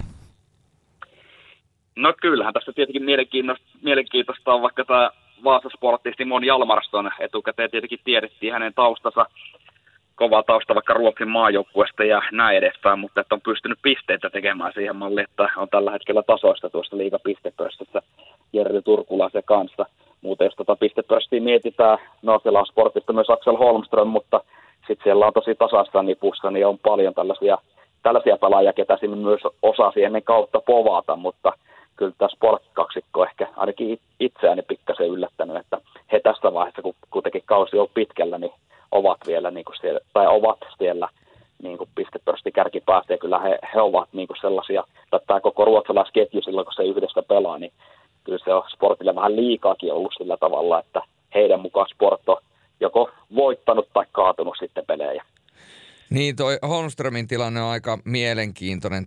Tää Teppokin voi ottaa tähän kiinni tietysti S H L-spesialistina, mutta ne, jotka on S H L seurannut pidempään, niin muistaa aikana, oliko se kaksituhattaviisitoista silloin Holmström pelasi se ihan järkyttävän kovan kevään tota, Skellefteån kanssa, ja, ja siitä on sen kanssa myöskin niin kuin puhunut ja kysynyt, että, että tunteeko se nyt, että se alkaa pikkuhiljaa löytämään sitä samaa virettä, että sillä oli kuitenkin sen jälkeen, se lähti Pohjois-Amerikkaan ja ja siellä oli ne järkyttävät vammat, siellä on ollut polvivammaa ja kaikkea muuta. Ja jotenkin tuntui, että se ei ole niin koskaan oikein päässyt sille tasolle, mitä se siellä Skellefteossa oli. Mutta nyt tällä, viime kaudella oli välähdyksiä, mutta tällä kaudella niin kuin parhaimmillaan, niin se on ollut nimenomaan sitä sellaista tosi dynaamista ja hyvää peliä. Saako Teppo kiinni siitä, mitä mä ajan? Saa, takaa? Joo, ja siis varmaan just toi ympäristö, mä luulen, luulen niin kuin Vaasassa kuitenkin, niin sanotaan, että se, se on kuitenkin varmasti paineettomimpia paikkoja hänen urallaan siinä mielessä, koska nyt ei ole esimerkiksi sitä putoamispelkoa, mikä tuolla niin kuin H V:ssä oli H V:n aikoina, mikä myöskin toteutuu mm. sitten H V:n kannalta, niin mä luulen, että hän pystyy aika rauhassa kuitenkin, niin kuin hän tietää sen, että hän ei ole, hän ei ole saamassa potkua, jos hänelle tulee niin kuin yksi huono peli tai, tai että koko kausi menisi vähän niin kuin alakanttiin, koska tota, ö, siellä on luotto häneen ja, ja se ympäristö on sellainen ja siellä on tietysti paljon ruotsalaisia ympärillä myöskin, niin tota, mä luulen, että se ihan tämmöinen niin kuin mentaalinen tämmöinen niin kuin turvallisuuden tunne mun mielestä auttaa pelaajaa hirveästi tässä kohtaa. Kyllä. Mulle tulee mie- mieleen sitten tällaisena vähän niin kuin päinvastaisena esimerkkinä, että tuossa toista kaudella Sportissa pelasi tällainen herra kuin Patrick Karkvist. Te seuraatte vielä huomattavasti tiiviimmin S H L kuin itse, mutta Sportissa pelasi sellaisen vajaan kymmenen peliä ja ei tainnut tehdä pisteen pistettä ja sitten lähti Allsvenskaniin siitä ja nyt on sitten S H L:ssä pari kauden aikana tehnyt ihan järkyttäviä pisteitä. Että se on, se on ihan mielenkiintoisesti mennyt. Joo, Julius on meidän yksi suosikkipelaaja, tämä Patrikki. Jo, joo, Patrikista on tullut sporttimaisterinen, etten sanoisi jopa kummipelaaja. Pitäisi melkein joskus laittaa viestiä Ruotsiin ja pyytää ihan Patrik haastatteluun. Nimittäin hän on kuitenkin niin kuin tämän podcastin, meillä ei montaa kummipelaajaa ole, mutta Karkvist on ehdottomasti yksi niistä. Joo, neljätoista maalia on tehnyt tällä kaudella. Ja tota, Aliparssi kakkonen. Mutta mites, mites toi Aleksis tällainen, mikä myöskin tänä syksynä on vähän pyöritelty tässä liigan ympärillä, niin mites toi liigan viihdyttävyyskysely, miten sä oot, tai viihdyttävyystilanne, niin miten sä itse oot sen puheen siitä kohdannut, kun puhutaan liigasta ja viihdyttävyysarvosta, niin miten sä suhtaudut siihen? No henkilökohtaisesti suhtaudun sillä tavalla, että niinku isossa kuvassa liigapelejä, mitä on kuitenkin paljon nähnyt tässä niin kuin ihan paikan päälle ja selostanut, niin kyllä mä oon nähnyt, että tällä kaudella on pelattu todella viihdyttäviä pelejä. On, on niin kuin sillä tavalla, että niin kuin se kamppailu ja luisteluvaade, mikä peleissä on, niin se, se on todella kova ja siinä ei niin kuin tarvitse yhtään liigan hävetä. Ja omaa silmää miellyttää niin kuin selostajana. Se, mä tykkään niin kuin selostaa intensiivisiä pelejä, sellaisia, missä sattuu ja tapahtuu ja selostajalla pitää vähän niin kuin kiirettäkin pysyä siinä mukana. No vastapainoksi ei mua, mua ei haittaa se, että jos välillä pelataan vaikka trappia. Että sehän on monesti niin kuin viisas vaihtoehto sen voittamisen kannalta. Ei se mun mielestä ainakaan syö siltä niin kuin omissa silmissä siltä viihdearvolta mitään pois. Silleen niin kuin selostamisen kannalta, mihin tuossa äsken viitattiin, ja sen, niin kuin sen koukuttavuuden kannalta ja siinä, että se peli pitäisi otteissa, niin yksi tärkeimmistä tekijöistä on kuitenkin se, että olisi paljon tasaisia ja sitä kautta kiinnostavia pelejä. Joskus on Risto Duffa sanonut hyvin mun mielestä sillä tavalla, että jos peli on kymmenen minuuttia ennen varsinaisen peliajan loppua niin kuin yhden maalin erotuksella, niin silloin kyse on niin kuin viihdetuotteena onnistumisesta. Niin kyllä en nyt, ei mulla ole mitään tilastoja, liikadataa varmasti Twitterissä tämänkin nopeasti pystyy selvittämään, mutta että kuinka moni peli on tuossa vaiheessa ollut noin tasaisessa tilanteessa. Mutta ainakin sellainen mututuntuma mulla on, että, että tosi moni peli on ollut. Joo, toi on, toi on mielenkiintoinen näkökulma, että jos ollaan maalin pelissä, peli, niin tuota, silloin ollaan viihdetuotteena onnistuttu. Du, duffa unelmapelihan se, että Sport voittaa yksi nolla. Kyllä, kyllä.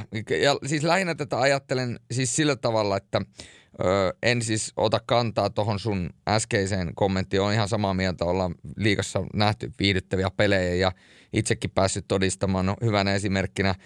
Jollekin Ilves-faneille se voi olla, että ei ollut ihan hirvittävän viihdyttävää katsoa, kun Ilves, Ilves suli ja, ja tota, ei pelannut ihan koko peliä omalla tasollaan tuota Jukurita vastaan, mutta, mutta siinä oli ainakin viihdyttävyyttä. Mutta toi aspekti, että jos peli on yhden maalin erotuksella, niin ollaan viihdetuotteena onnistuttu. Jos me ajatellaan, että peli päättyy nolla nolla jatkoaja, jatkoajalla mennään ja siellä se ratkeaa sitten kolmella kolmea vastaan, ja ollaan pelattu kuusikymmentä minuuttia nolla viisi räppiä, missä molemmat heittää vuorotellen kiekkoa päätyyn. Ja sen jälkeen F yksi eli ensimmäinen hyökkääjä, joka on menossa sinne paine, antamaan painetta, niin on auttamatta myöhässä ja pakit kiekottelee pakkipakilla se ulos ja sen jälkeen totta kai hyökkääjistä vetäytyy takaisin trappiin ja se, joka, oli, joka saa kiekon ja on riistänyt kiekon, niin pelaa ensin nopeasti siihen omalle siniselle toteaa, että jaha, ei ole mitään jakoa mennä tuosta trapista nyt läpi, ei muuta kuin tiputus oman maalin taakse, vaihto, uudet jätkät päälle ja koitetaan uutta uudestaan. Ja sitten painetaan kuusikymmentä minuuttia tätä. Koko ajan vaan joukkue vaihtuu, joka vetäytyy trappia, joukkue, joka yrittää sitä trappia murtaa ja peli päättyy nolla nolla ja mennään jatkoajalle ja peli päättyy yksi nolla. Niin tässähän toteutuu se, että peli on ollut yhden maalin peli, mutta mä en kyllä sano, että tuo välttämättä on sitä kiekkoviihdettä, mitä itse ostaisin. Mutta no ei tota... välttämättä, mutta ei ehkä ihan tollaista ole kuitenkaan ihan noin radikaalia nähty. Ei, ei, nimenomaan kyllä, ei olla nähty, ei, ei olla, no sanotaan, että ajoittain vain, mutta, tota, mutta sanotaanko näin, että ehkä siinä kun puhutaan, että jos on maalin peli, niin se on viidetuotteena onnistunut, niin tässä uskallan olla mm. ehkä eriä mieltä, että se ei nyt ei välttämättä. No tuo on, tuo on hyvä lisäys tuohon kyllä, mutta to, onhan näissä aina se, että kauneus on katsoja silmässä ja itse tietenkin selostajana niin kun lähtee peliin suhtautumaan ja millä tavalla, niin kuitenkin suhtautuu siihen sellaisella positiivisella uteliaisuudella, että kyllä. Voihan se olla sitten, että joku toinen suhtautuu sitten taas, niin kuin, joka välttämättä äs äm-liigasta niin paljon perusta, tai äs äm-liiga hänelle merkkaa, niin voi suhtautua jollain to- toisella tavalla. Kyllä, juuri näin, ja siis mitään omaan ammattiin liittymättä, niin tota, en ota siihen sen enempää kantaa, oli ehkä enemmän vaan tähän niin kuin ajatukseen, mutta tota, joo, mm-hmm. jokainen peli vedetään omana pelinään ja, ja yritetään niin kuin nauttia siitä jääkiekkopelistä aina kuitenkin niin kuin yksilönä ja, ja jokainen peli on kuitenkin yksilö, että pelejä on tosi vaikea sitten kuitenkaan verrata pitkässä juoksussa keskenään, että pelin sisällä tapahtuu niin paljon erilaisia asioita ja, ja, tota, mm-hmm. ja, ja sitten mitä enemmän, tietysti jälleen kerran, kun puhutaan liigasta, niin liigastahan puhutaan koko ajan. Koko ajan puhutaan, onko se kiinnostavaa, eikö se ole, I F K sitä, J Y P tätä, niin kuin näin. Ja Kärpät sitä, onko Kärpät viihdyttävää, missä Kärpät menee, eikö ne pelaa, saako ne pelata, eikö ne saa pelata. Niin koko ajan liigasta kuitenkin puhutaan, eli edelleenkin liigalla on merkitystä. Ja palatakseni siihen aikaisempaan keskusteluun, missä totesin, että niin kauan kun meistä puhutaan ja liigasta puhutaan ja tuotteista puhutaan, niin niin kauan asiathan on hyvin, koska tällä on merkitystä ja koko ajan liigasta puhutaan. Eli liigalla on merkitystä kaikista puhe- keskusteluista ja Mi- mitä sävyä ne keskustelut onkaan, niin huolimatta, niin, niin sehän on se niin kuin positiivinen asia. Kyllä, ja tolleen, jos vielä niin kuin iso kuvaa katsotaan, niin ylipäätään se, että nyt ollaan pystytty normaalisti pelaamaan, että, että sehän oli vielä viime kausi, niin korona silloin sotki, mutta jotenkin nyt on sitten vähän jo päässyt tuudittautumaan, että nyt päästään normaalisti pelaamaan, että sitäkin pitää arvostaa, ja onhan tuossa nyt sitten vaikka viime viikon lopulta, jos mietitään nuo Tampereen katsojamäärät, että noin vuorokaudessa kolmessa pelissä siellä oli vajaat kaksikymmentäseitsemäntuhatta katsojaa areenassa katsomassa peliä ja pelkkä Ilves keräsi yli kaksikymmentätuhatta katsojaa kahteen peräkkäiseen peliin, niin nehän on niin kuin todella merkittäviä lukemia ja sitten myös merkittäviä siellä niin kuin liigan sisällä siinä mielessä, että Tampereella seurataan saa tällä hetkellä ihan valtavaa etua, tietenkin itse ansaiten sen, niin, mutta niin kuin muihin nähden niin kuin taloudellisessa mielessä. Että jos miettii, että montako peliä Mikkelin Jukurit vaatii siihen, että ne saa yli kaksikymmentätuhatta katsojaa ja sitten sen tuoma taloudellisen potin, niin, niin tota, kyllähän tuo areena ja se, että nämä tamperelaisjoukkueet ovat tällä hetkellä kiinnostavia ja menestyviä, niin, niin kyllä ne, ne vetää tällä hetkellä siitä, niin kuin repii niin kuin sitä kautta sitä resurssieroa tosi paljon.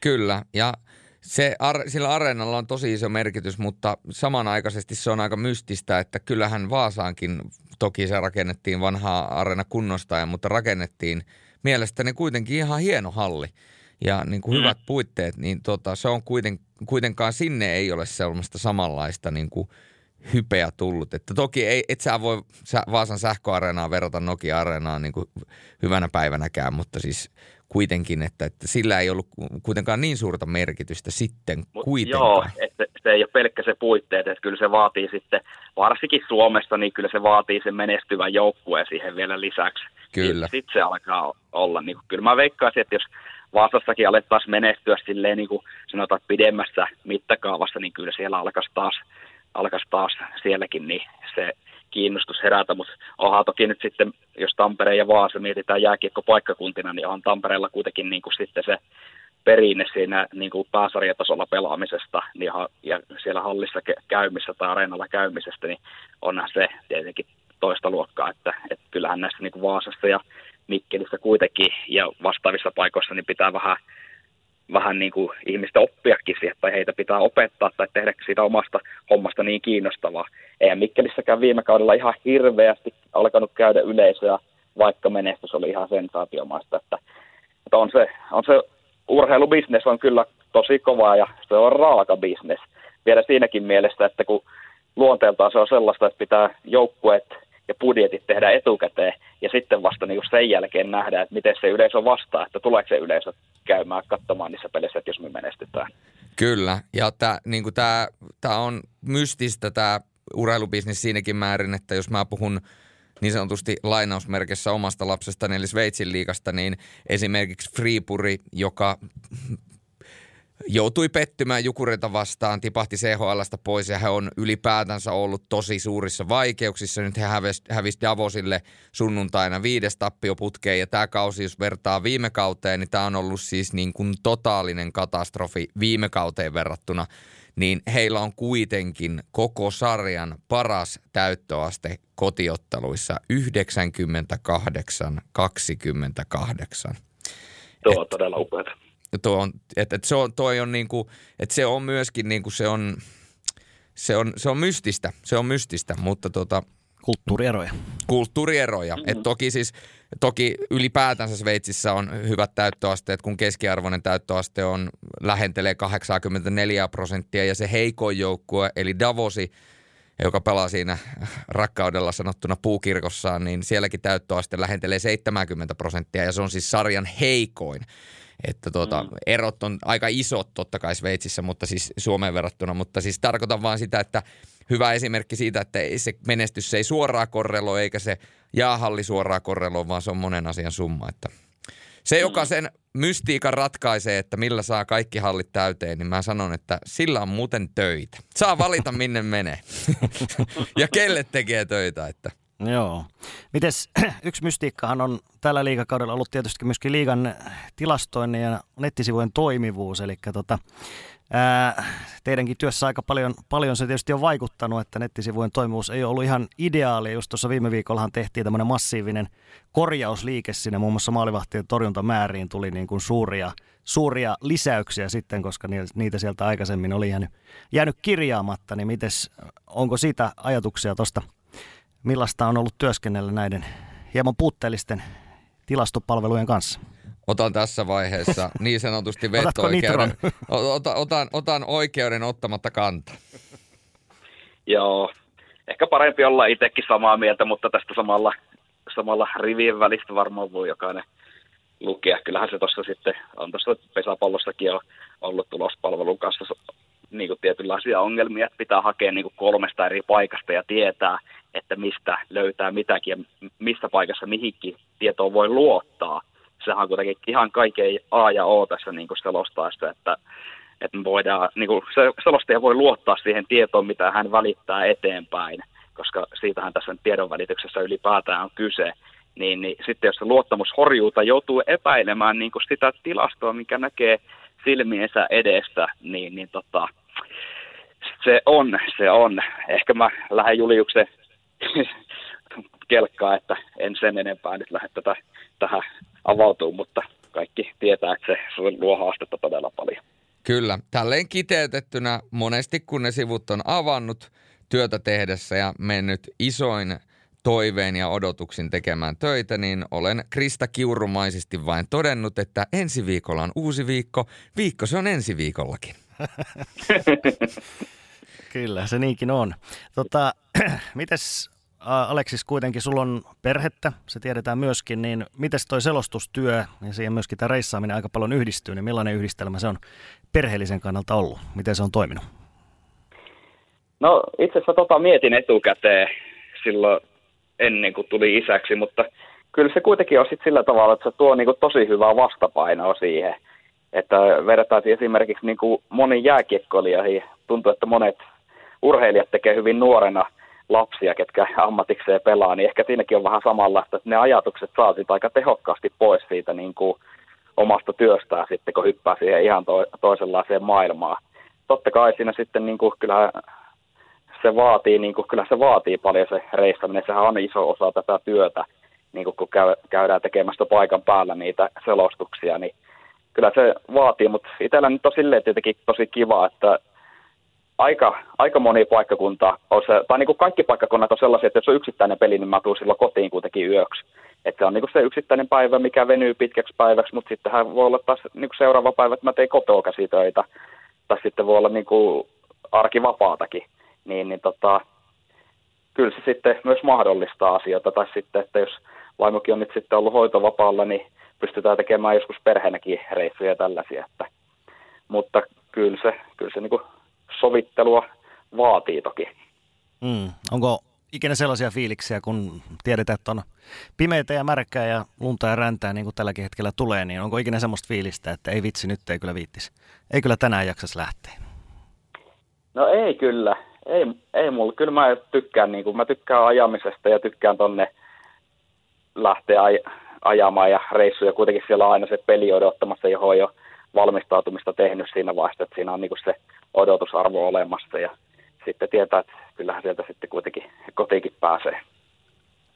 Jos yrittäisi jotenkin... Kyllähän, niin, jo, niin, jos tollaisia fiiliksiä alkaisi tulla niin kuin enemmän, niin kyllähän se sitten alkaa olla sitten aika pahakin hälytysmerkki, että kyllä mun mielestä sitten kannattaa miettiä, että haluuko tehdä, että kyllähän se varmasti alkaa nopeasti heijastua siihen niin kuin ääneenkin jollain tavalla. Ihan varmasti. Niin, jos nyt liigaselostustyöstä ennen kaikkea puhutaan, niin miten, miten kiteyttäisit, mitkä siinä on...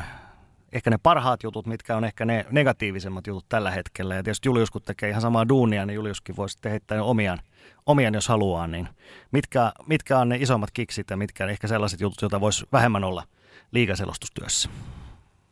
No kyllä se varmaan se niin kuin miinuspuoli, jos siitä lähdetään liikkeelle, niin kyllähän se on se, että, että se häiritsee niin kuin yöunia ja tälleen, että yöunet niin kuin selostuksen jälkeen käy niin kierroksilla, että se unen laatu ei ole mitään parasta mahdollista ja ylipäätään niin kuin se epäsäännöllisyys, minkä tämä tuo elämään niin kuin sen suhteen, että, että silloinhan pelejä pelataan, kun niin kuin suuri yleisö on vapaalla omista töistään, mutta silloin taas selostajat on omissa töistään ja saattaa olla esimerkiksi Oulussa kaukana kotoa silloin, kun peli loppuu.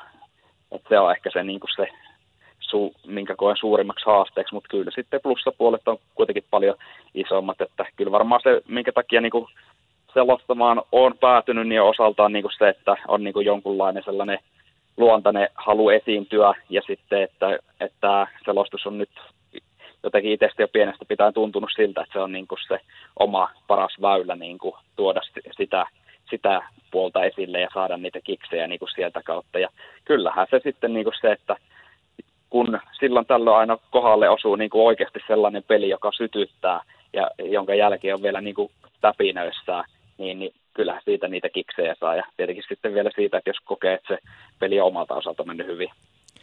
Mä sanoisin, että selostamisessa parasta on urheilun kanssa eläminen, urheilun kanssa asio- asioiden tekeminen ja tietysti se, että selostajana saa pääset paikkoihin, mihin sä nyt normaalisti et välttämättä pääsis. Sä pääset tapaamaan urheilijoita, sä pääset elämään sitä urheilijan arkea, sitä sivusta. Sulla on yleensä aina hallin parhaat paikat, mistä sä pääset sitä peliä katsomaan ja tulkitsemaan. Toki se, se ei ole samanlaista katsoa peliä paikan päällä, kun sä oot katsomassa peliä versus se, että sä selostat sitä peliä. Se on kuitenkin, täytyy muistaa, että se on kuitenkin työtä. Se on sellaista, että sun täytyy olla niin läsnä ja fokusoitua siihen peliin ja, ja sitä ei sillä tavalla pysty ajattelemaan samalla tavalla kuin esimerkiksi, tota, kun sä katot peliä ihan paikan päällä, niin sä voit... Muuten vaan, kun sä istut siellä, niin sä voit vähän hengailla ja jutella ja tiiäksä, sä voit välillä keskittyä johonkin muuhun, kun sitten taas selostaessa sulla on koko ajan fokus, että kella on kiekko, missä se on kiekko, kuka on missä, onko ketjulliset, onko ke, mikä ketju siellä on niin kuin tällä hetkellä kentällä, Ket, onko ehkä ketjut vaihtunut, onko tapahtunut taktiikoissa joku muutos, jaada, jaada, jaada. Se on niin kuin, se on niin kuin loputon suo, mikä sulla koko ajan päässä pyörii. Ja, ja tietysti sitten se, että selostamisessa sellainen tietynlainen, niin kuin, ähm, miten nyt sen sanoisi, semmoinen kanssa eläminen siinä hetkessä. Että kun sä menet selostamaan ja sä vaan niin kuin uppoudut siihen peliin, niin sit se, se on erilaista myöskin, kun, kun sä katsot peliä jollain tavalla selostuksissa, kun sä elät sitä peliä. Jotenkin se niin kuin peli menee sun sisään ja sitten se lähtee sieltä niin kuin pulppuamaan tietyllä tavalla. Niin se on erilaista. Sen tuntee sen pelin erillä tavalla kuin vaan pelkästään katsoessa. Niin se on tietysti hyvä. Ja, ja, ja sitten myöskin mä niin kuin dikkaan siitä, että näkee paljon eri paikkoja. Eli, eli se, että sä saat matkustella ympäri Suomen maan, niin se on kuitenkin niin kuin mulle tosi semmoinen niin kuin antoisa juttu. Mä tykkään ajella ja mä tykkään matkustella ja mennä ympäri Suomen maan. Toki se on välillä raskasta. Että totta kai, niin kuin jos sä ajelet pitkin poikin ja vähillä yöunilla, niin kuin Aleksis tuossa sanoi, että jos sä oot nukkunut edellisenä yönä jonkun neljä tuntia ja sit sä lähdet paahtamaan jonnekin Kuopioon neljä viisi tuntia ajata autoa ja teet töitä ja sitten taas neljä viisi tuntia ajata autolla kotia, niin on, voi se olla kuluttavaa. Mutta siitä tykkää. Ja tietysti se, että liikatyössä nimenomaan, nyt painotan liikatyössä, se on erilaista.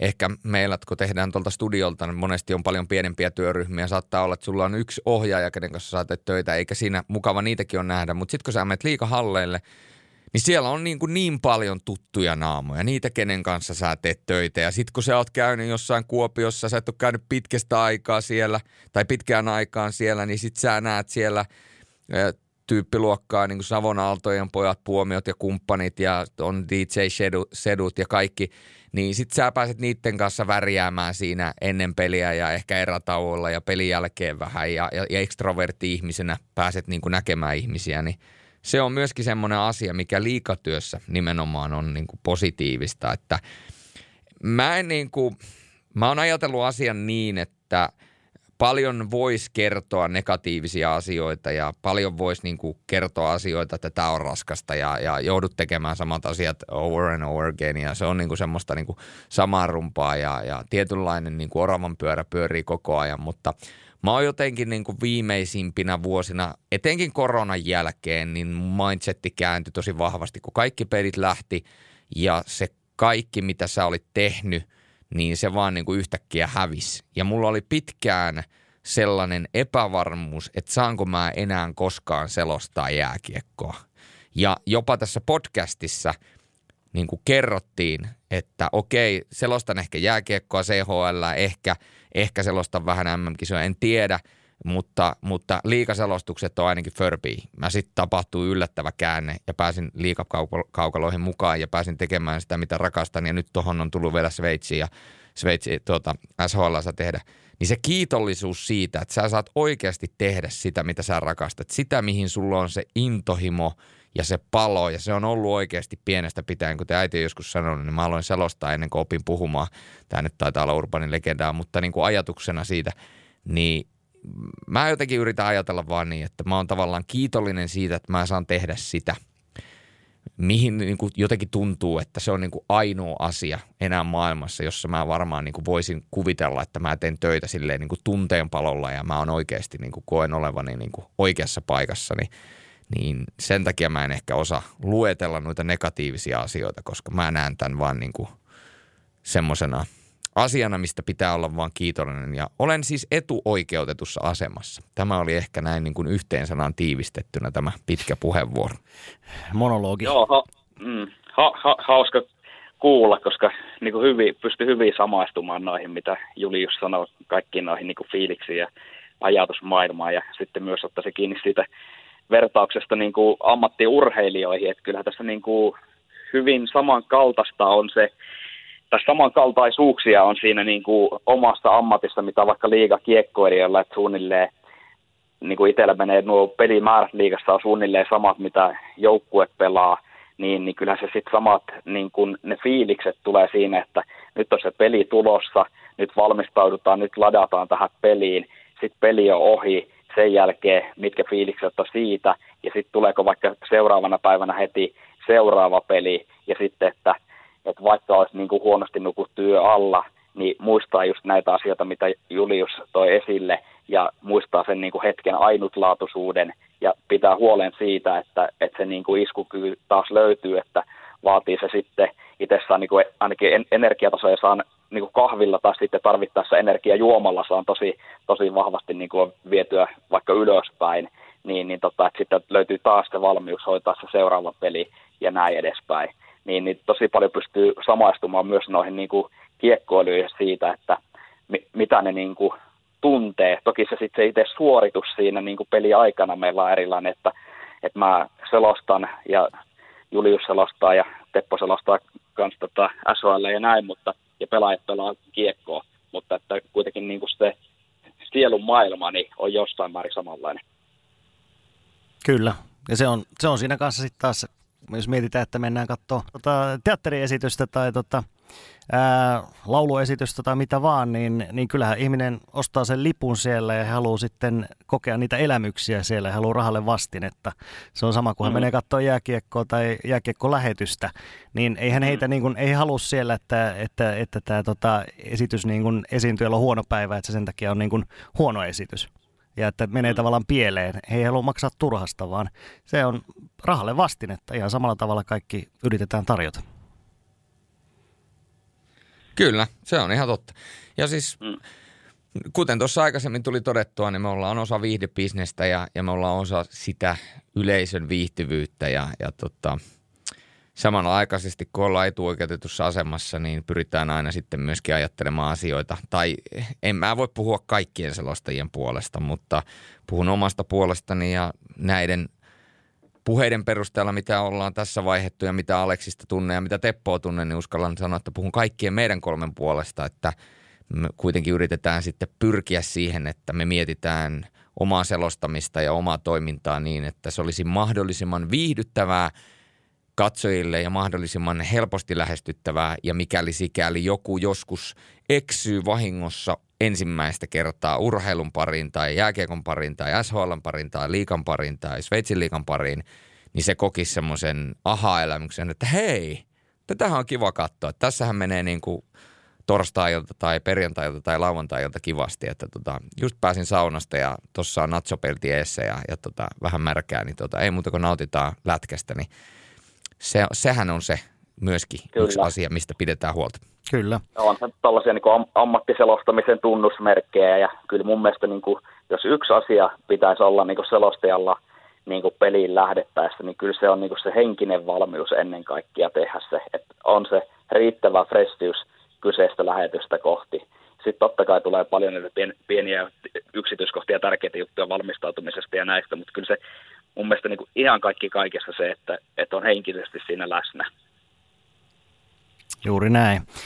Tota, jos nyt heitetään jääkiekko ainakin hetkeksi tuonne sivuun ja puhutaan vielä tässä loppupuolella sun tämänhetkisestä yhdestä uudesta haasteesta. Eli tällä kaudella tuli myöskin M M-ralli tuohon sun omalle pöydälle. Semmoinen hankki oikeudet M M-ralliin. Panostus oli Suomen mittakaavassa erittäinkin suuri, eli kaikilta erikoiskokeilta.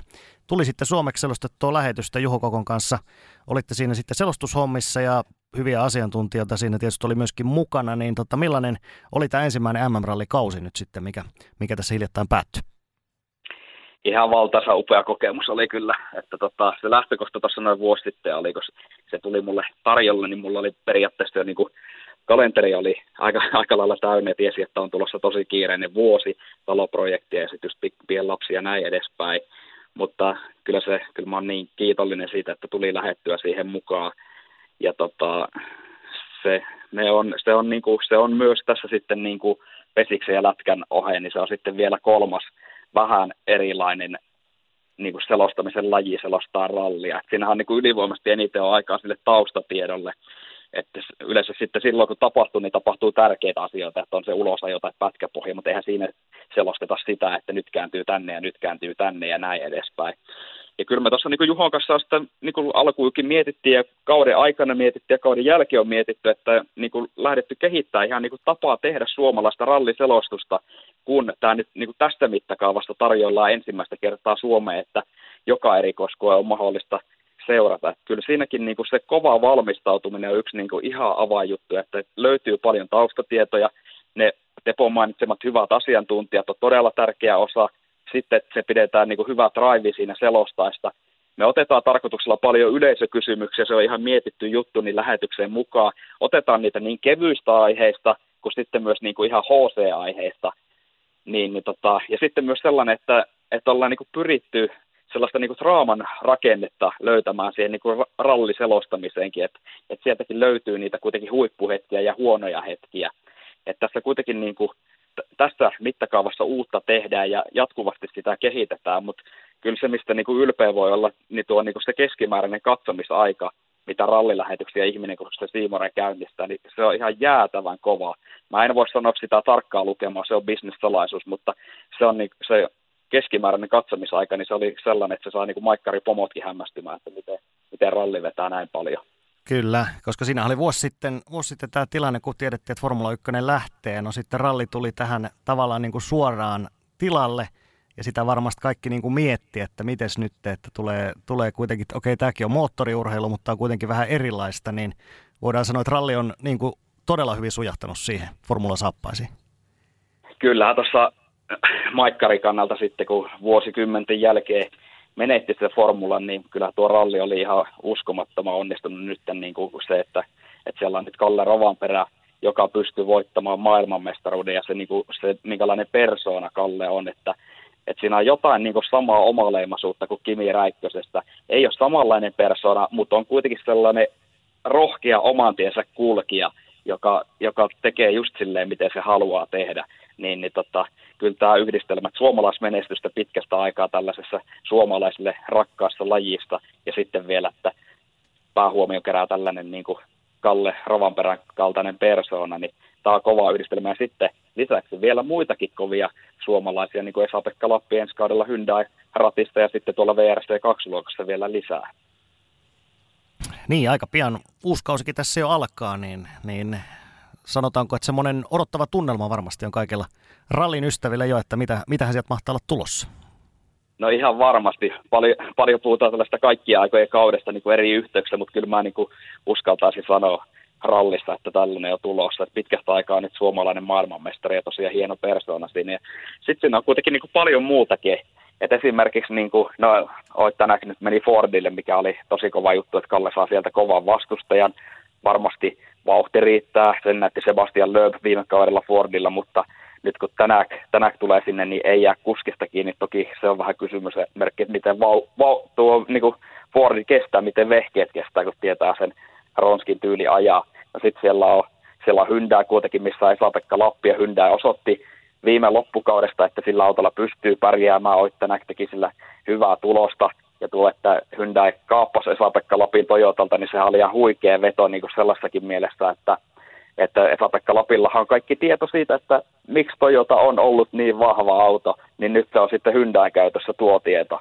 Ja sitten Toyotalla tietenkin myös Elvin Evans, että kyllähän hän ajaa niin kuin kovista asioista sille, että on pitkään ollut vähän sellainen, että on odotettu, että pystyykö nousemaan tuosta kärkeä. Nyt Kalle nouskin, niin Evans suorastaan romahti viime kaudella ja Sebastian Osier on siellä joissain kisoissa mukana ja tälleen. Kyllä siellä niin kuin tosi, paljon, tosi paljon riittää niin kuin seurattavaa ja saa nähdä sitten, että nähdäänkö näistä vanhasta mestarista Loeb vielä. Viime vuonna neljä kisaa ja voitti muun muassa Montessa. Vähän on sellaista vihjaa tullut, että Fordilla jatkaisi ne tutut nimet siellä tänäänkin ohella.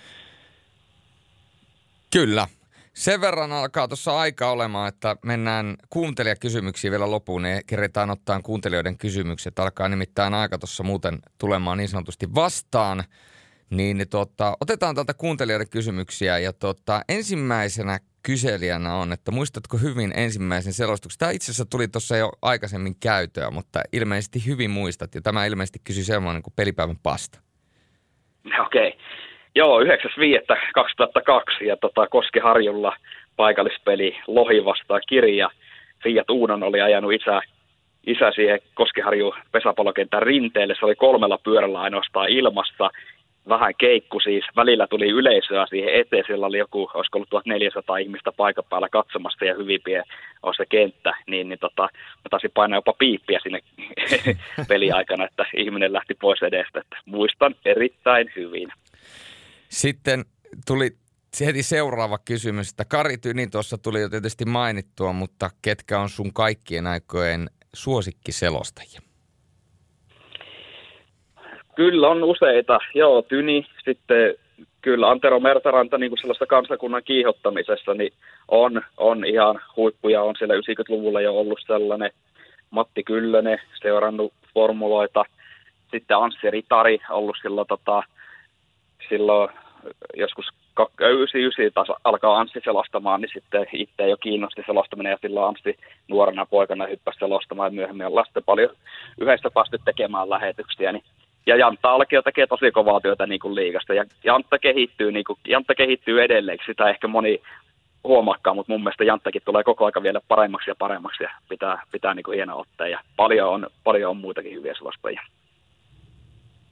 Juha Lindgren yksi ja no... Tästä tulisi loputasoa, jos mä alan niin luettelemaan kaikkea, mutta tuossa muutamia. Saat Teppo jatkaa ihan. Joo. Seuraava oli, että onko vielä pikkulaput ja sinitarra käytössä? Janne Vehmas halusi kysyä tämmöistä. Pikkulaput ja sinitarra. No mä mietin, kun näin tämän kysymyksen Twitterissä, että mihin tässä viitataan. Mutta tota, sitten mä sain kiinni tästä, että kysyjä on D J Vepy ja tota, hän oli joskus, kun mä selostin yhdeksänsataaviisikymmentäseitsemän Tapparan tai Ilveksen peliä siinä Jyväskylän selostamosta, niin oli soittamassa sitten hallissa musiikkia. Ja mulla oli joskus niin kuin kaksituhattayksitoista tai joku, joskus niin sellainen systeemi, että mulla tosiaan oli tälleen vähän niin kuin J P. Jalomainen systeemi. Että oli pieniä lappuja, mitkä mä liimasin sinitarrolla sitten pöytään kiinni, niin tota, siihen aikaan oli. Mutta se systeemi ei ole kyllä ollut tosi pitkään aikaa. Mulla, mulla itse asiassa tällainen pieni mobiilituloskin, millä mä tulostan itselleni sitten aina nuo niin kuin tietokoneelta sitten nuo muistiinpanot ennen peliä. Ja pastalta tuli pelipäivän pastalta kanssa suosikkilaji. Tämähän on nyt vaikeaa, tämä on vähän niin kuin omista lapsista pitäisi valita, mutta, mutta jos nyt on pakko, no, pakko joku sanoa, niin... No tämä on just se vertaus, mitä meni sitten Teppo heittää, että kun sullakin kuitenkin lapsi löytyy, jos olisi sitten vielä meillä useampia lapsia, niin kysyä, että kuka heistä on rakkaa, että ei sitä pysty oikein sanomaan. Että mulla on uskomattomasti tässä nyt käynyt sillä tavalla, että mulla on niin kuin lapsuudessa ollut neljä lajia, mitä mä oon intohimoisesti selo, tota, seurannut. Ja niistä kolmea mä oon nyt päässyt selostamaan. Neljäs on formulat, mitä mä oon seurannut, mutta ei, t- tällä hetkellä tää kolmikko riittää mulle oikein hyvin, eikä sin- sinne päin ei ole kyllä intohimoja. Niin semmoisena välihuomautuksena, kun sanoitte, että omista lapsista on vaikea valita, niin aikanaan yksi operaattori teki tämmöisen testin, jossa laitettiin, tehtiin, testattiin, että lukeeko ihmiset sopimuksia ja sinne oli sopimuspykäliin laitettu loppuun, että jos tämä sopimuksen allekirjoittaa ja tämän liittymän ottaa käyttöön, niin joutuu luovuttamaan oman esikoislapsensa tuota, operaattorille. Ja aika moni kirjoitti tämän, että en tiedä sitten, onko tehnyt sen tarkoituksella vai tarkoituksetta, mutta tuota, saattaa ehkä olla, että ihan hirveästi ei ole luettu, luettu tuota, näitä kysymyksiä. Tuota, Sitten tämmöinen to, kysymys. Tuohon vielä voisin lyhyesti lisätä, että mun mielestä tässä niin kuin se monipuolisuus, kun on kolme lajia, niin tykkää siitä, että lätkäkauden jälkeen on tosi kiva alkaa pesäpallon kanssa puuhaamaan, ja pesäpallokauden jälkeen on tosi kiva hypätä sitten lätkän pariin, ja sitten ralli on nyt siinä niin kuin tammikuusta marraskuun mukana. Kyllä. Sitten Jaakko kyselee, että miksi Antti Tokkari on aliarvostetuin pesäpalloasiantuntija ja mikä tekee Juha Puhtimäestä yhden Suomen parhaimman pesäpalloilijan? No, tämä selvisi, että tämä oli huumoriosasto ja tämä Antti Tokkari aliarvostettavuus. Kyllä mun mielestä Antti Tokkari, joka on meidän pesäpallolähetyksessä ollut Ritari Anssi kanssa vaikka kuinka pitkään, niin on ihan niin kuin kaikki lajit huomioiden yksi maamme parhaista kommentaattoreista kautta asiantuntijoista ja saa kyllä myös kovaa arvostusta. Ja se, mikä tekee Juha Puhtimäestä niin hyvän, niin sanoisin, että, että, että no lajitaidot tietenkin ensin taustalla, mutta sitten tämä, mitä Juha on itsekin nostanut esille, tämä niin kuin kova henkinen kasvu. Että hänkin on vaikeuksia niin kuin pesäpallourallaan kokenut, mutta sitten kun on päässyt niiden yli, niin sitten miten, miten hienoa sitä onkaan nyt sitten seurata, että kun on päässyt Se, sille seuraavalle stepille astumaan. Ja mun mielestä tämä on niin kuin yksi hienoimmista asioista urheilussa tai missä tahansa muullakaan osa-alueella, kun tullaan sieltä vaikeuksista ja tullaan sitten vielä entistä vahvempana takaisin.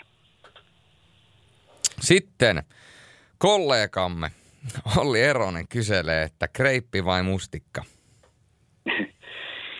No, Ollihan viittaa tässä tähän meidän pesäpallotuotantoon, mistä on auta armiasta, että paljon kuulen tästä. Tästä viitataan mustikka- ja kreippilonkeroon. Ja Anssi Ritari, kun on yksi tällaisen originaalilonkeron kovin puolesta puhuja, niin eikä oikein muuta tuotetta alkoholituotteesta käytäkään, niin kerran kun sitten erehdyin Anssin kyydissä, niin ottamaan tällaisen mustikkalonkeron, niin, niin tota, siitä on nyt sitten sen jälkeen saanut kuulla. Ja se tulee ihan ihmepaikoista vastaan, kun sitä on varmaan meidän lähetyksissä puhuttu ja sitten sitä on Eronen ja Puhtimäki puhunut livessään ja tälleen, niin mulle tuo mustikkalonkeroita niin kuin ihan erikoisissa paikoissa välillä eteen, mutta, mutta jos näistä pitää valita, niin kai mustikkamiehen pitää sitten mustikka valita. Mustikka on ykkönen. Tota, Jaakko kysyi kanssa tuosta M M-ralliasiasta sen verran, että sä oot jyväskyläläinen ja korpilahtelainen vielä tietysti lähtökohtaisesti, mutta Keski-Suomen ihmisiä, niin miltä toi rallien selostaminen tuntuu? Ja tietysti viitataan siihen, että Keski-Suomi on erittäin vahva ralli, ralliseutu. Joo, no silläkin lähtökohdalla toki, että kyllä ainakin omassa lapsuudessa, niin kyllä varsinkin pojista niin kuin suuri osa kasvoi tosi vahvasti siihen ralliin sisälle ja Jyväskylän silloiset suurajat ajettiin vuosittain, niin kyllä sieltä niin kuin, nyt on huomannutkin, että miten kova tietopankki löytyykään sieltä lapsuudesta niin kuin näistä ralliasioista, mitä pystyy hyödyntämään sitten myös näiden lähetysten tekemistä, niin kyllä se hienoa on. Ja sitten toki oli tuossa, kun Jyväskylän M M-rallia ajettiin ja sitä selosti, niin siinä kun ajettiin sitten erikoiskua, joka ajettiin Korpilahdella, niin olihan se ihan niin kuin uskomatonta, että ensin, vaikka pitkään on selostanut, mutta ensimmäistä kertaa ikinä pääsi selostamaan sellaista tapahtumaa, mikä omilla kotikonnuilla tapahtui. Ja siinä kuitenkin, kun siinä niin kuin ajettiin silleen, että näkin tuolla vasemmalle, kun kääntyi, niin siellä on mun kaverin mökki ja tällainen, ja ne tiet tunsi niin kuin läpikotasi ja muuta, niin totta, se, se oli kyllä ihan tosi hauskaa ja uskomaton fiilis. Niin sä olisit voinut kertoa, että ketä kuka asuu missäkin ja mihin tuosta pääsee. Niin, kyllä me taittiin, ketomaalisena mulla kommentaattorina, kyllä me taittiin puhuakin vähän, että kenen mökki siellä, kun siellä oli kova rallimiehen Kimmo Hannulla mökki oli siellä muun muassa. Kyllä.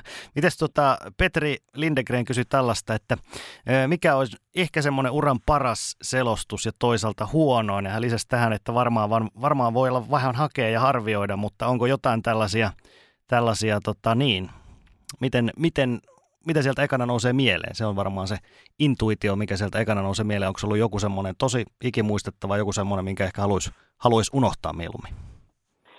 No kyllä noista niin kuin, tietenkin nopeasti tulee mieleen nuo kaikki mestaruudet, mitä on saanut selostaa. Esimerkiksi J P C H L-mestaruus kaksituhattakahdeksantoista se selostettiin, ainakin se loppupeli tuli kokonaan niin kuin Radio Cityltä valtakunnallisesti. Sitten mä olin tässä, kun S voitti tämä sensaatiomaisen mestaruuden kaksituhattakolmetoista, mä selostin sen Radio City Tampereelle puolestaan. Sekin oli ihan mielenkiintoinen ja ikimuistoinen kokemus. Sitten tuolla pesäpallossa on tietenkin ollut kovia noita voittoja. Esimerkiksi Porin pesäkarhut voitti kaksituhattakaksikymmentäyksi vuonna mestaruudessa, se oli melkein parikymmenen vuoden tauon jälkeen. Ja no sitten muuten tota, kun selostajana, niin mullahan tuolla jääkiekko M M-kisossa niin ihan uskomaton putki. Et mä oon ollut kolme kertaa töissä paikan päällä lätkän M M-kisosta, ja Suomi on voittanut joka ikinen kerta maailman mestaruuden, eli kaksituhattayksitoista ja yhdeksäntoista ja nyt tämä vuosi. Eli sieltä löytyy, löytyy joo, hyvä putki. Niin, sitten niitä huoneja, en mulle oikein vaikea sanoa, kyllähän sitä kaikenlaista tullut niin kuin mokaa tuon niin kuin lähetyksissä ja sanottua tyhmästi ja itsekin joskus huomaa ja tälleen, mutta kyllä se ehkä sitten oppii, että ei niihin jää silleen kiinni tai jää niitä niin kuin vatvomaan mielessä tai muuta. Ei tule nyt ihan yksi kaksi yllättää mitään, mitään kumpaa sieltä saralta mieleen. No mites tällainen kysymys vielä oli, että millaisia tavoitteita sulla on vielä selostajana? Ja mä voin täydentää, että sä oot nyt tän, sä oot kolmekymmentäkahdeksan vuotta, mutta susta on jäänyt sellainen kuva, että sä koko ajan oot purkinut kuitenkin eteenpäin työssä ja, ja tota edennyt, edennyt erilaisilla stepeillä, on tullut lisää juttuja siihen, uusia juttuja koko ajan mukaan. On tullut jääkiekko M M-kisoja ja, ja tota, M M-rallia viimeisimpänä ja kaiken näköistä. Niin onko jotain juttuja, mitä haluaisit ehkä vielä tehdä tulevaisuudessa? No oikeastaan melkein vastasit jo tuohon kysymykseen. Että kyllä mulla on niin se tärkeä sellainen tunne, että hommat menisi niin koko ajan eteenpäin. Totta kai niin jos jotain konkreettista miettii, niin kukaanpa meistä nyt ei vaikka haluaisi leijonien finaalia selostaa tai vastaavaa, mutta ehkä mulla on niin kuin silleen, että en mä niin kuin ajattele ainakaan enää niin kuin mitään sellaista konkreettista tavoitetta, että mun niin kuin ajatusmaailma on se, että mä keskityn tekemään niin kuin joka ikisen selostuksen laadukkaasti ja tarkkailen myös sitä, että se laatu niissä säilyisi ja sen, sille on huomannut, että kyllä nämä kaikki selostustehtävät, joita mulle nyt vaikka niin kuin viimeisen kymmenen vuoden aikana on auennut, niin ne on tullut sitä kautta, että mua on pyydetty selostamaan ja sitä kautta on niin kuin päässyt sitten ihan niin kuin huikeisiin juttuihin mukaan. Että kyllä mä niin kuin uskon siihen, että kun yritän tarjota parasta mahdollista laatua ja sitä ammattiselostamista, että se olisi niin kuin tehtaan takuu, että kun kanava haluaa mut jotain selostamaan, niin sitten että saa hyvään selostuksen ja se taso ei hirveästi heittelisi, niin että sitä kautta niitä hommia tulee ja sitten sitten niitä voi tulla ihan yllättäviä, niin kuin tämä rallihan tuli niin kuin ihan yllättäen mua eteen hienona juttuna, niin en mä niin kuin tällä hetkellä ihan hirveästi niin kuin itse mieti, että jotain tiettyä, vaan että, että tota, just t- tällä tavalla tulee sitten, kun tekee työssä mahdollisimman hyvin.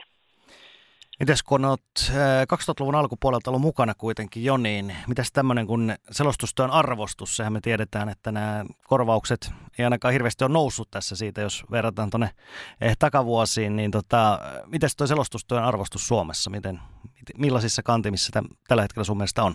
Ootko sitä mieltä, että selostaja arvostetaan tarpeeksi?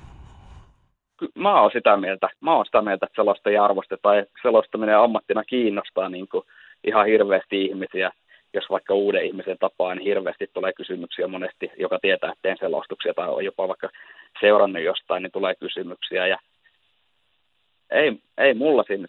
Sitten näähän on niin kuin neuvottelukysymyksiä kaikilla, että mitä ne korvaukset on mistäkin lajista, mutta ky- kyllä mä koen, niin kuin, että niin kanavaltakin arvostetaan selostajia tosi paljon, että tuntuu, että se on jopa niin kuin, sitä on tuotu niin kuin lisää, jopa sitä niin kuin työntekijöiden arvostamista, mikä niin kuin mu- muuallakin kuin media-alalla niin on ollut valloillaan, mutta että sitä niin kuin kuitenkin erilaisissa tällaisissa isommissa palavereissa tuodaan esille. Ja sitten kuitenkin, kyllä se mun mielestä niin kuin käytännössäkin näkyy, että kyllä makoa, että selostajia arvostetaan niin kuin ihan niin kuin eri puolella. Totta kai tulee näitä niin kuin palautteita, jos, jossa niin kuin haukutaakin selostajia, mutta Mutta sellainen niin kuin yleisvire, niin kyllä minä ainakin koen, että selostajia arvostetaan. No mites selostushommien lisäksi sä oot tehnyt kaikenlaista muutakin, näitä videotuotantoja, vähän viestintähommia ja lehtijuttujakin, Iltalehteen ynnä muuten. Mites tällä hetkellä, onko tota, riittääkö aika muuhun kuin selostustyöhön? No kyllä pääsääntöisesti selostustyö vie tällä hetkellä, että, että tosiaan Iltalehteen mä avustin tuosta useamman vuoden, mutta se vähän niin kuin, ei me sitä ollut niin kuin virallisesti lopetettu sitä avustajasuhdetta, mutta tota, mulla ei ole vaan kyllä ollut aikaa oikein. Et sitten jonkun verran teen niin kuin tällaisia yritysvideoita lisäksi, nekin tulee aika paljon silleen, että mua pyydetään, että en silleen markkinoi, että nyt varsinkin kun tuli tuo ralli vielä tuohon uutena, niin kyllä mulla on kalenteri ollut silleen aika tukossa, että, että kyllä nämä selostukset on ihan, ihan selkeästi se ykkösjuttu. Joo, mulla on itse asiassa viimeinen kysymys tuossa, niin se onkin jälleen selostuskysymys, niin mites keitä mahdollisesti selostaminen kiinnostaa uusia alalle pyrkijöitä, niin millaisia, millaisia vinkkejä haluaisit antaa sulla kuitenkin? Nyt tosiaan se kaksikymmentä vuotta on jo, on jo alalta kokemusta suunnilleen, niin tota, mitä, mitä pitäisi ottaa huomioon, jos haluaa omaa selostusuraa lähteä rakentamaan?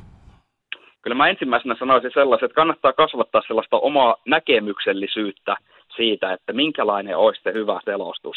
Että poimia niin kuin sieltä nykyisiltä selostajilta, kenestä tykkää ja ke- ketkä tekee jotain asioita hyvin, niin poimia sellaisia asioita ja sitten lähteä tuomaan niitä ihan suoraan kopioida omaan tekemiseen. Ja sitten pikkuhiljaa siitä lähtee se oma tyyli muovautumaan. Ja sitten kyllä mä niin kuin... Kyllä mä sitä niin kuin edelleen, niin kuin sit jos puhutaan ihan ammattiselostamista, niin kyllä mä edelleenkin niin kuin sen työnteon merkityksen nostaisin esille. Että kyllä esimerkiksi niin kuin Janta Alki tekee hirveästi töitä lähetyksen eteen ja niin tekee moni muukin, ketkä ammatikseen tätä selostamista tekee. Että se ei todellakaan mene sillä tavalla, että mitä pidempään selostaa, niin sitä niin kuin helpommaksi se kävisi, vaan kyllä siinä niin kuin ajan hermolla pitää olla. Niin, onko se vähän niin, että tavallaan mitä enemmän sitä työtä tekee, niin se, sitten se lopputulema vaan se kuulostaa tai vaikuttaa entistä helpommalta? Niin, no se on varmaan sitten silleen, mutta joo, tar- niinku viittasi siihen, niinku val- niinku siihen valmistautumishommaan ja tollaiseen, että kun sitten tietää kuitenkin niinku sen, että kuinka paljon ja minkälaista erilaista lähteistä tai erilaista kulmista voi sitä taustatietoa hakea. Juuri näin. Eli se kaikista arvokkain taustatieto, mitä saa, niin on niinku sitten sellaisilta niinku ihan laji-ihmisiltä eri paikkakunnilta, ketkä niinku... Varsinkin pesäpallossa me pystytään hyödyntämään tosi paljon. Meillä on isot verkostot tuossa siinä, että me saadaan niinku sitä oikeaa tietoa, koska ihan asiantuntijatkaan pysty joka ikistä peliä katsomaan. Niin, niin se, on, se on arvokasta. Joo. Kello näyttää sellaista, että me ollaan tämmöinen reilu puolitoista tuntia tässä rupateltu ja aika mielenkiintoista juttua saatu narulle. Mites Julius, onko vielä jotain, jotain lisättävää tähän kakkuun? No ei, mun mielestä kakussa on kaikki täytteet ja kuorotteet ja tota, pankki on sillä tavalla tyhjennetty, että ei, ei mitään lisättävää tässä vaiheessa. Mun mielestä erittäin tärkeää ja hyvää keskustelua ja sporttimeisterit on alusta asti ollut kaikkien urheilulajien ja urheiluilmiöiden podcasti, eli me ei olla koskaan niin kuin rajattu mitään urheilulajeja tai ilmiöitä tästä pois, ollaan kaikesta puhuttu ja ollaan yritetty tuoda naisurheilua esille ja naisselostajia ja kommentaattoreita ja toimittajia ja ennen kaikkea sitten ollaan oltu myöskin vähän tämmöinen niin kuin selostuspodcast, missä puhutaan selostamisesta, niin, niin, niin tota, ainakin näitä viimeisimpiä, mitä tässä tuli mainittua niin kuin selostamisesta ja muusta, niin tuli kyllä käytyä sillä tavalla läpi, että varmasti jonkin verran samoja asioita, mitä aikaisemminkin ollaan käyty, koska tietyllä tavalla jossain vaiheessa aiheet loppuu niin kuin kesken samasta asiasta puhuttaessa, mutta tota, nyt jälleen kerran uusi näkökulma selostukseen. Kyllä, mutta hei Aleksis, kiitoksia tosi paljon. Tämä oli hyvä, hyvä juttu tuokio sinun kanssa ja saatiin myöskin korjattua tämä asia, koska sä et tosiaan kertaakaan vielä ollut aiemmin ollut meidän ohjelmassa mukana, niin nyt oot ollut, ollut ohjelmassa mukana. Mites hei, pikkuhiljaa joulua kohden, niin ilmeisesti vielä vähän hommia on tässä kuitenkin edessä ennen sitä. No joo, nyt tuossa vähän rauhoittuu, niin kuin, että tällä viikolla käyn vielä tuolla Oulussa ja Mikkelissä ja sen jälkeen on niin kuin puolitoista viikkoa lomaa tulossa, että tässä on aika kovaa painettu tuota heinäkuun alusta oikeastaan pesiskauden loppupuolelta lähtien menemään, niin tota, se on ihan paikalla ja sitten vielä välipäivänä taisi olla siinä kolme peliä tulossa ja sitten jo uutta vuotta kohti, mutta joo, kiitoksia vaan, että sain tulla mukaan ja oli kyllä tosi mielenkiintoista ja kiva jut- jutella tällaisesta ja jakaa niinku ajatuksia tällaisesta, niinku kuitenkin intohimo-hommaahan tässä tehdään, niin kaikesta siihen liittyvästä. Ja se sieltä kyllä välittyy, että intohimoa löytyy. Niin ei muuta kuin kiitoksia vaan kuuntelijoille tästäkin jaksosta. Sporttimeisterit yksi jakso tulossa vielä. Se on sitten ensi viikolla tommoinen pikkujouluspesiaali, niin sitten lyödään tämä, tämän kauden osalta sitten luukku kiinni ja jatketaan sitten seuraavalle kaudella. Mutta yksi jakso vielä viikon kuluttua.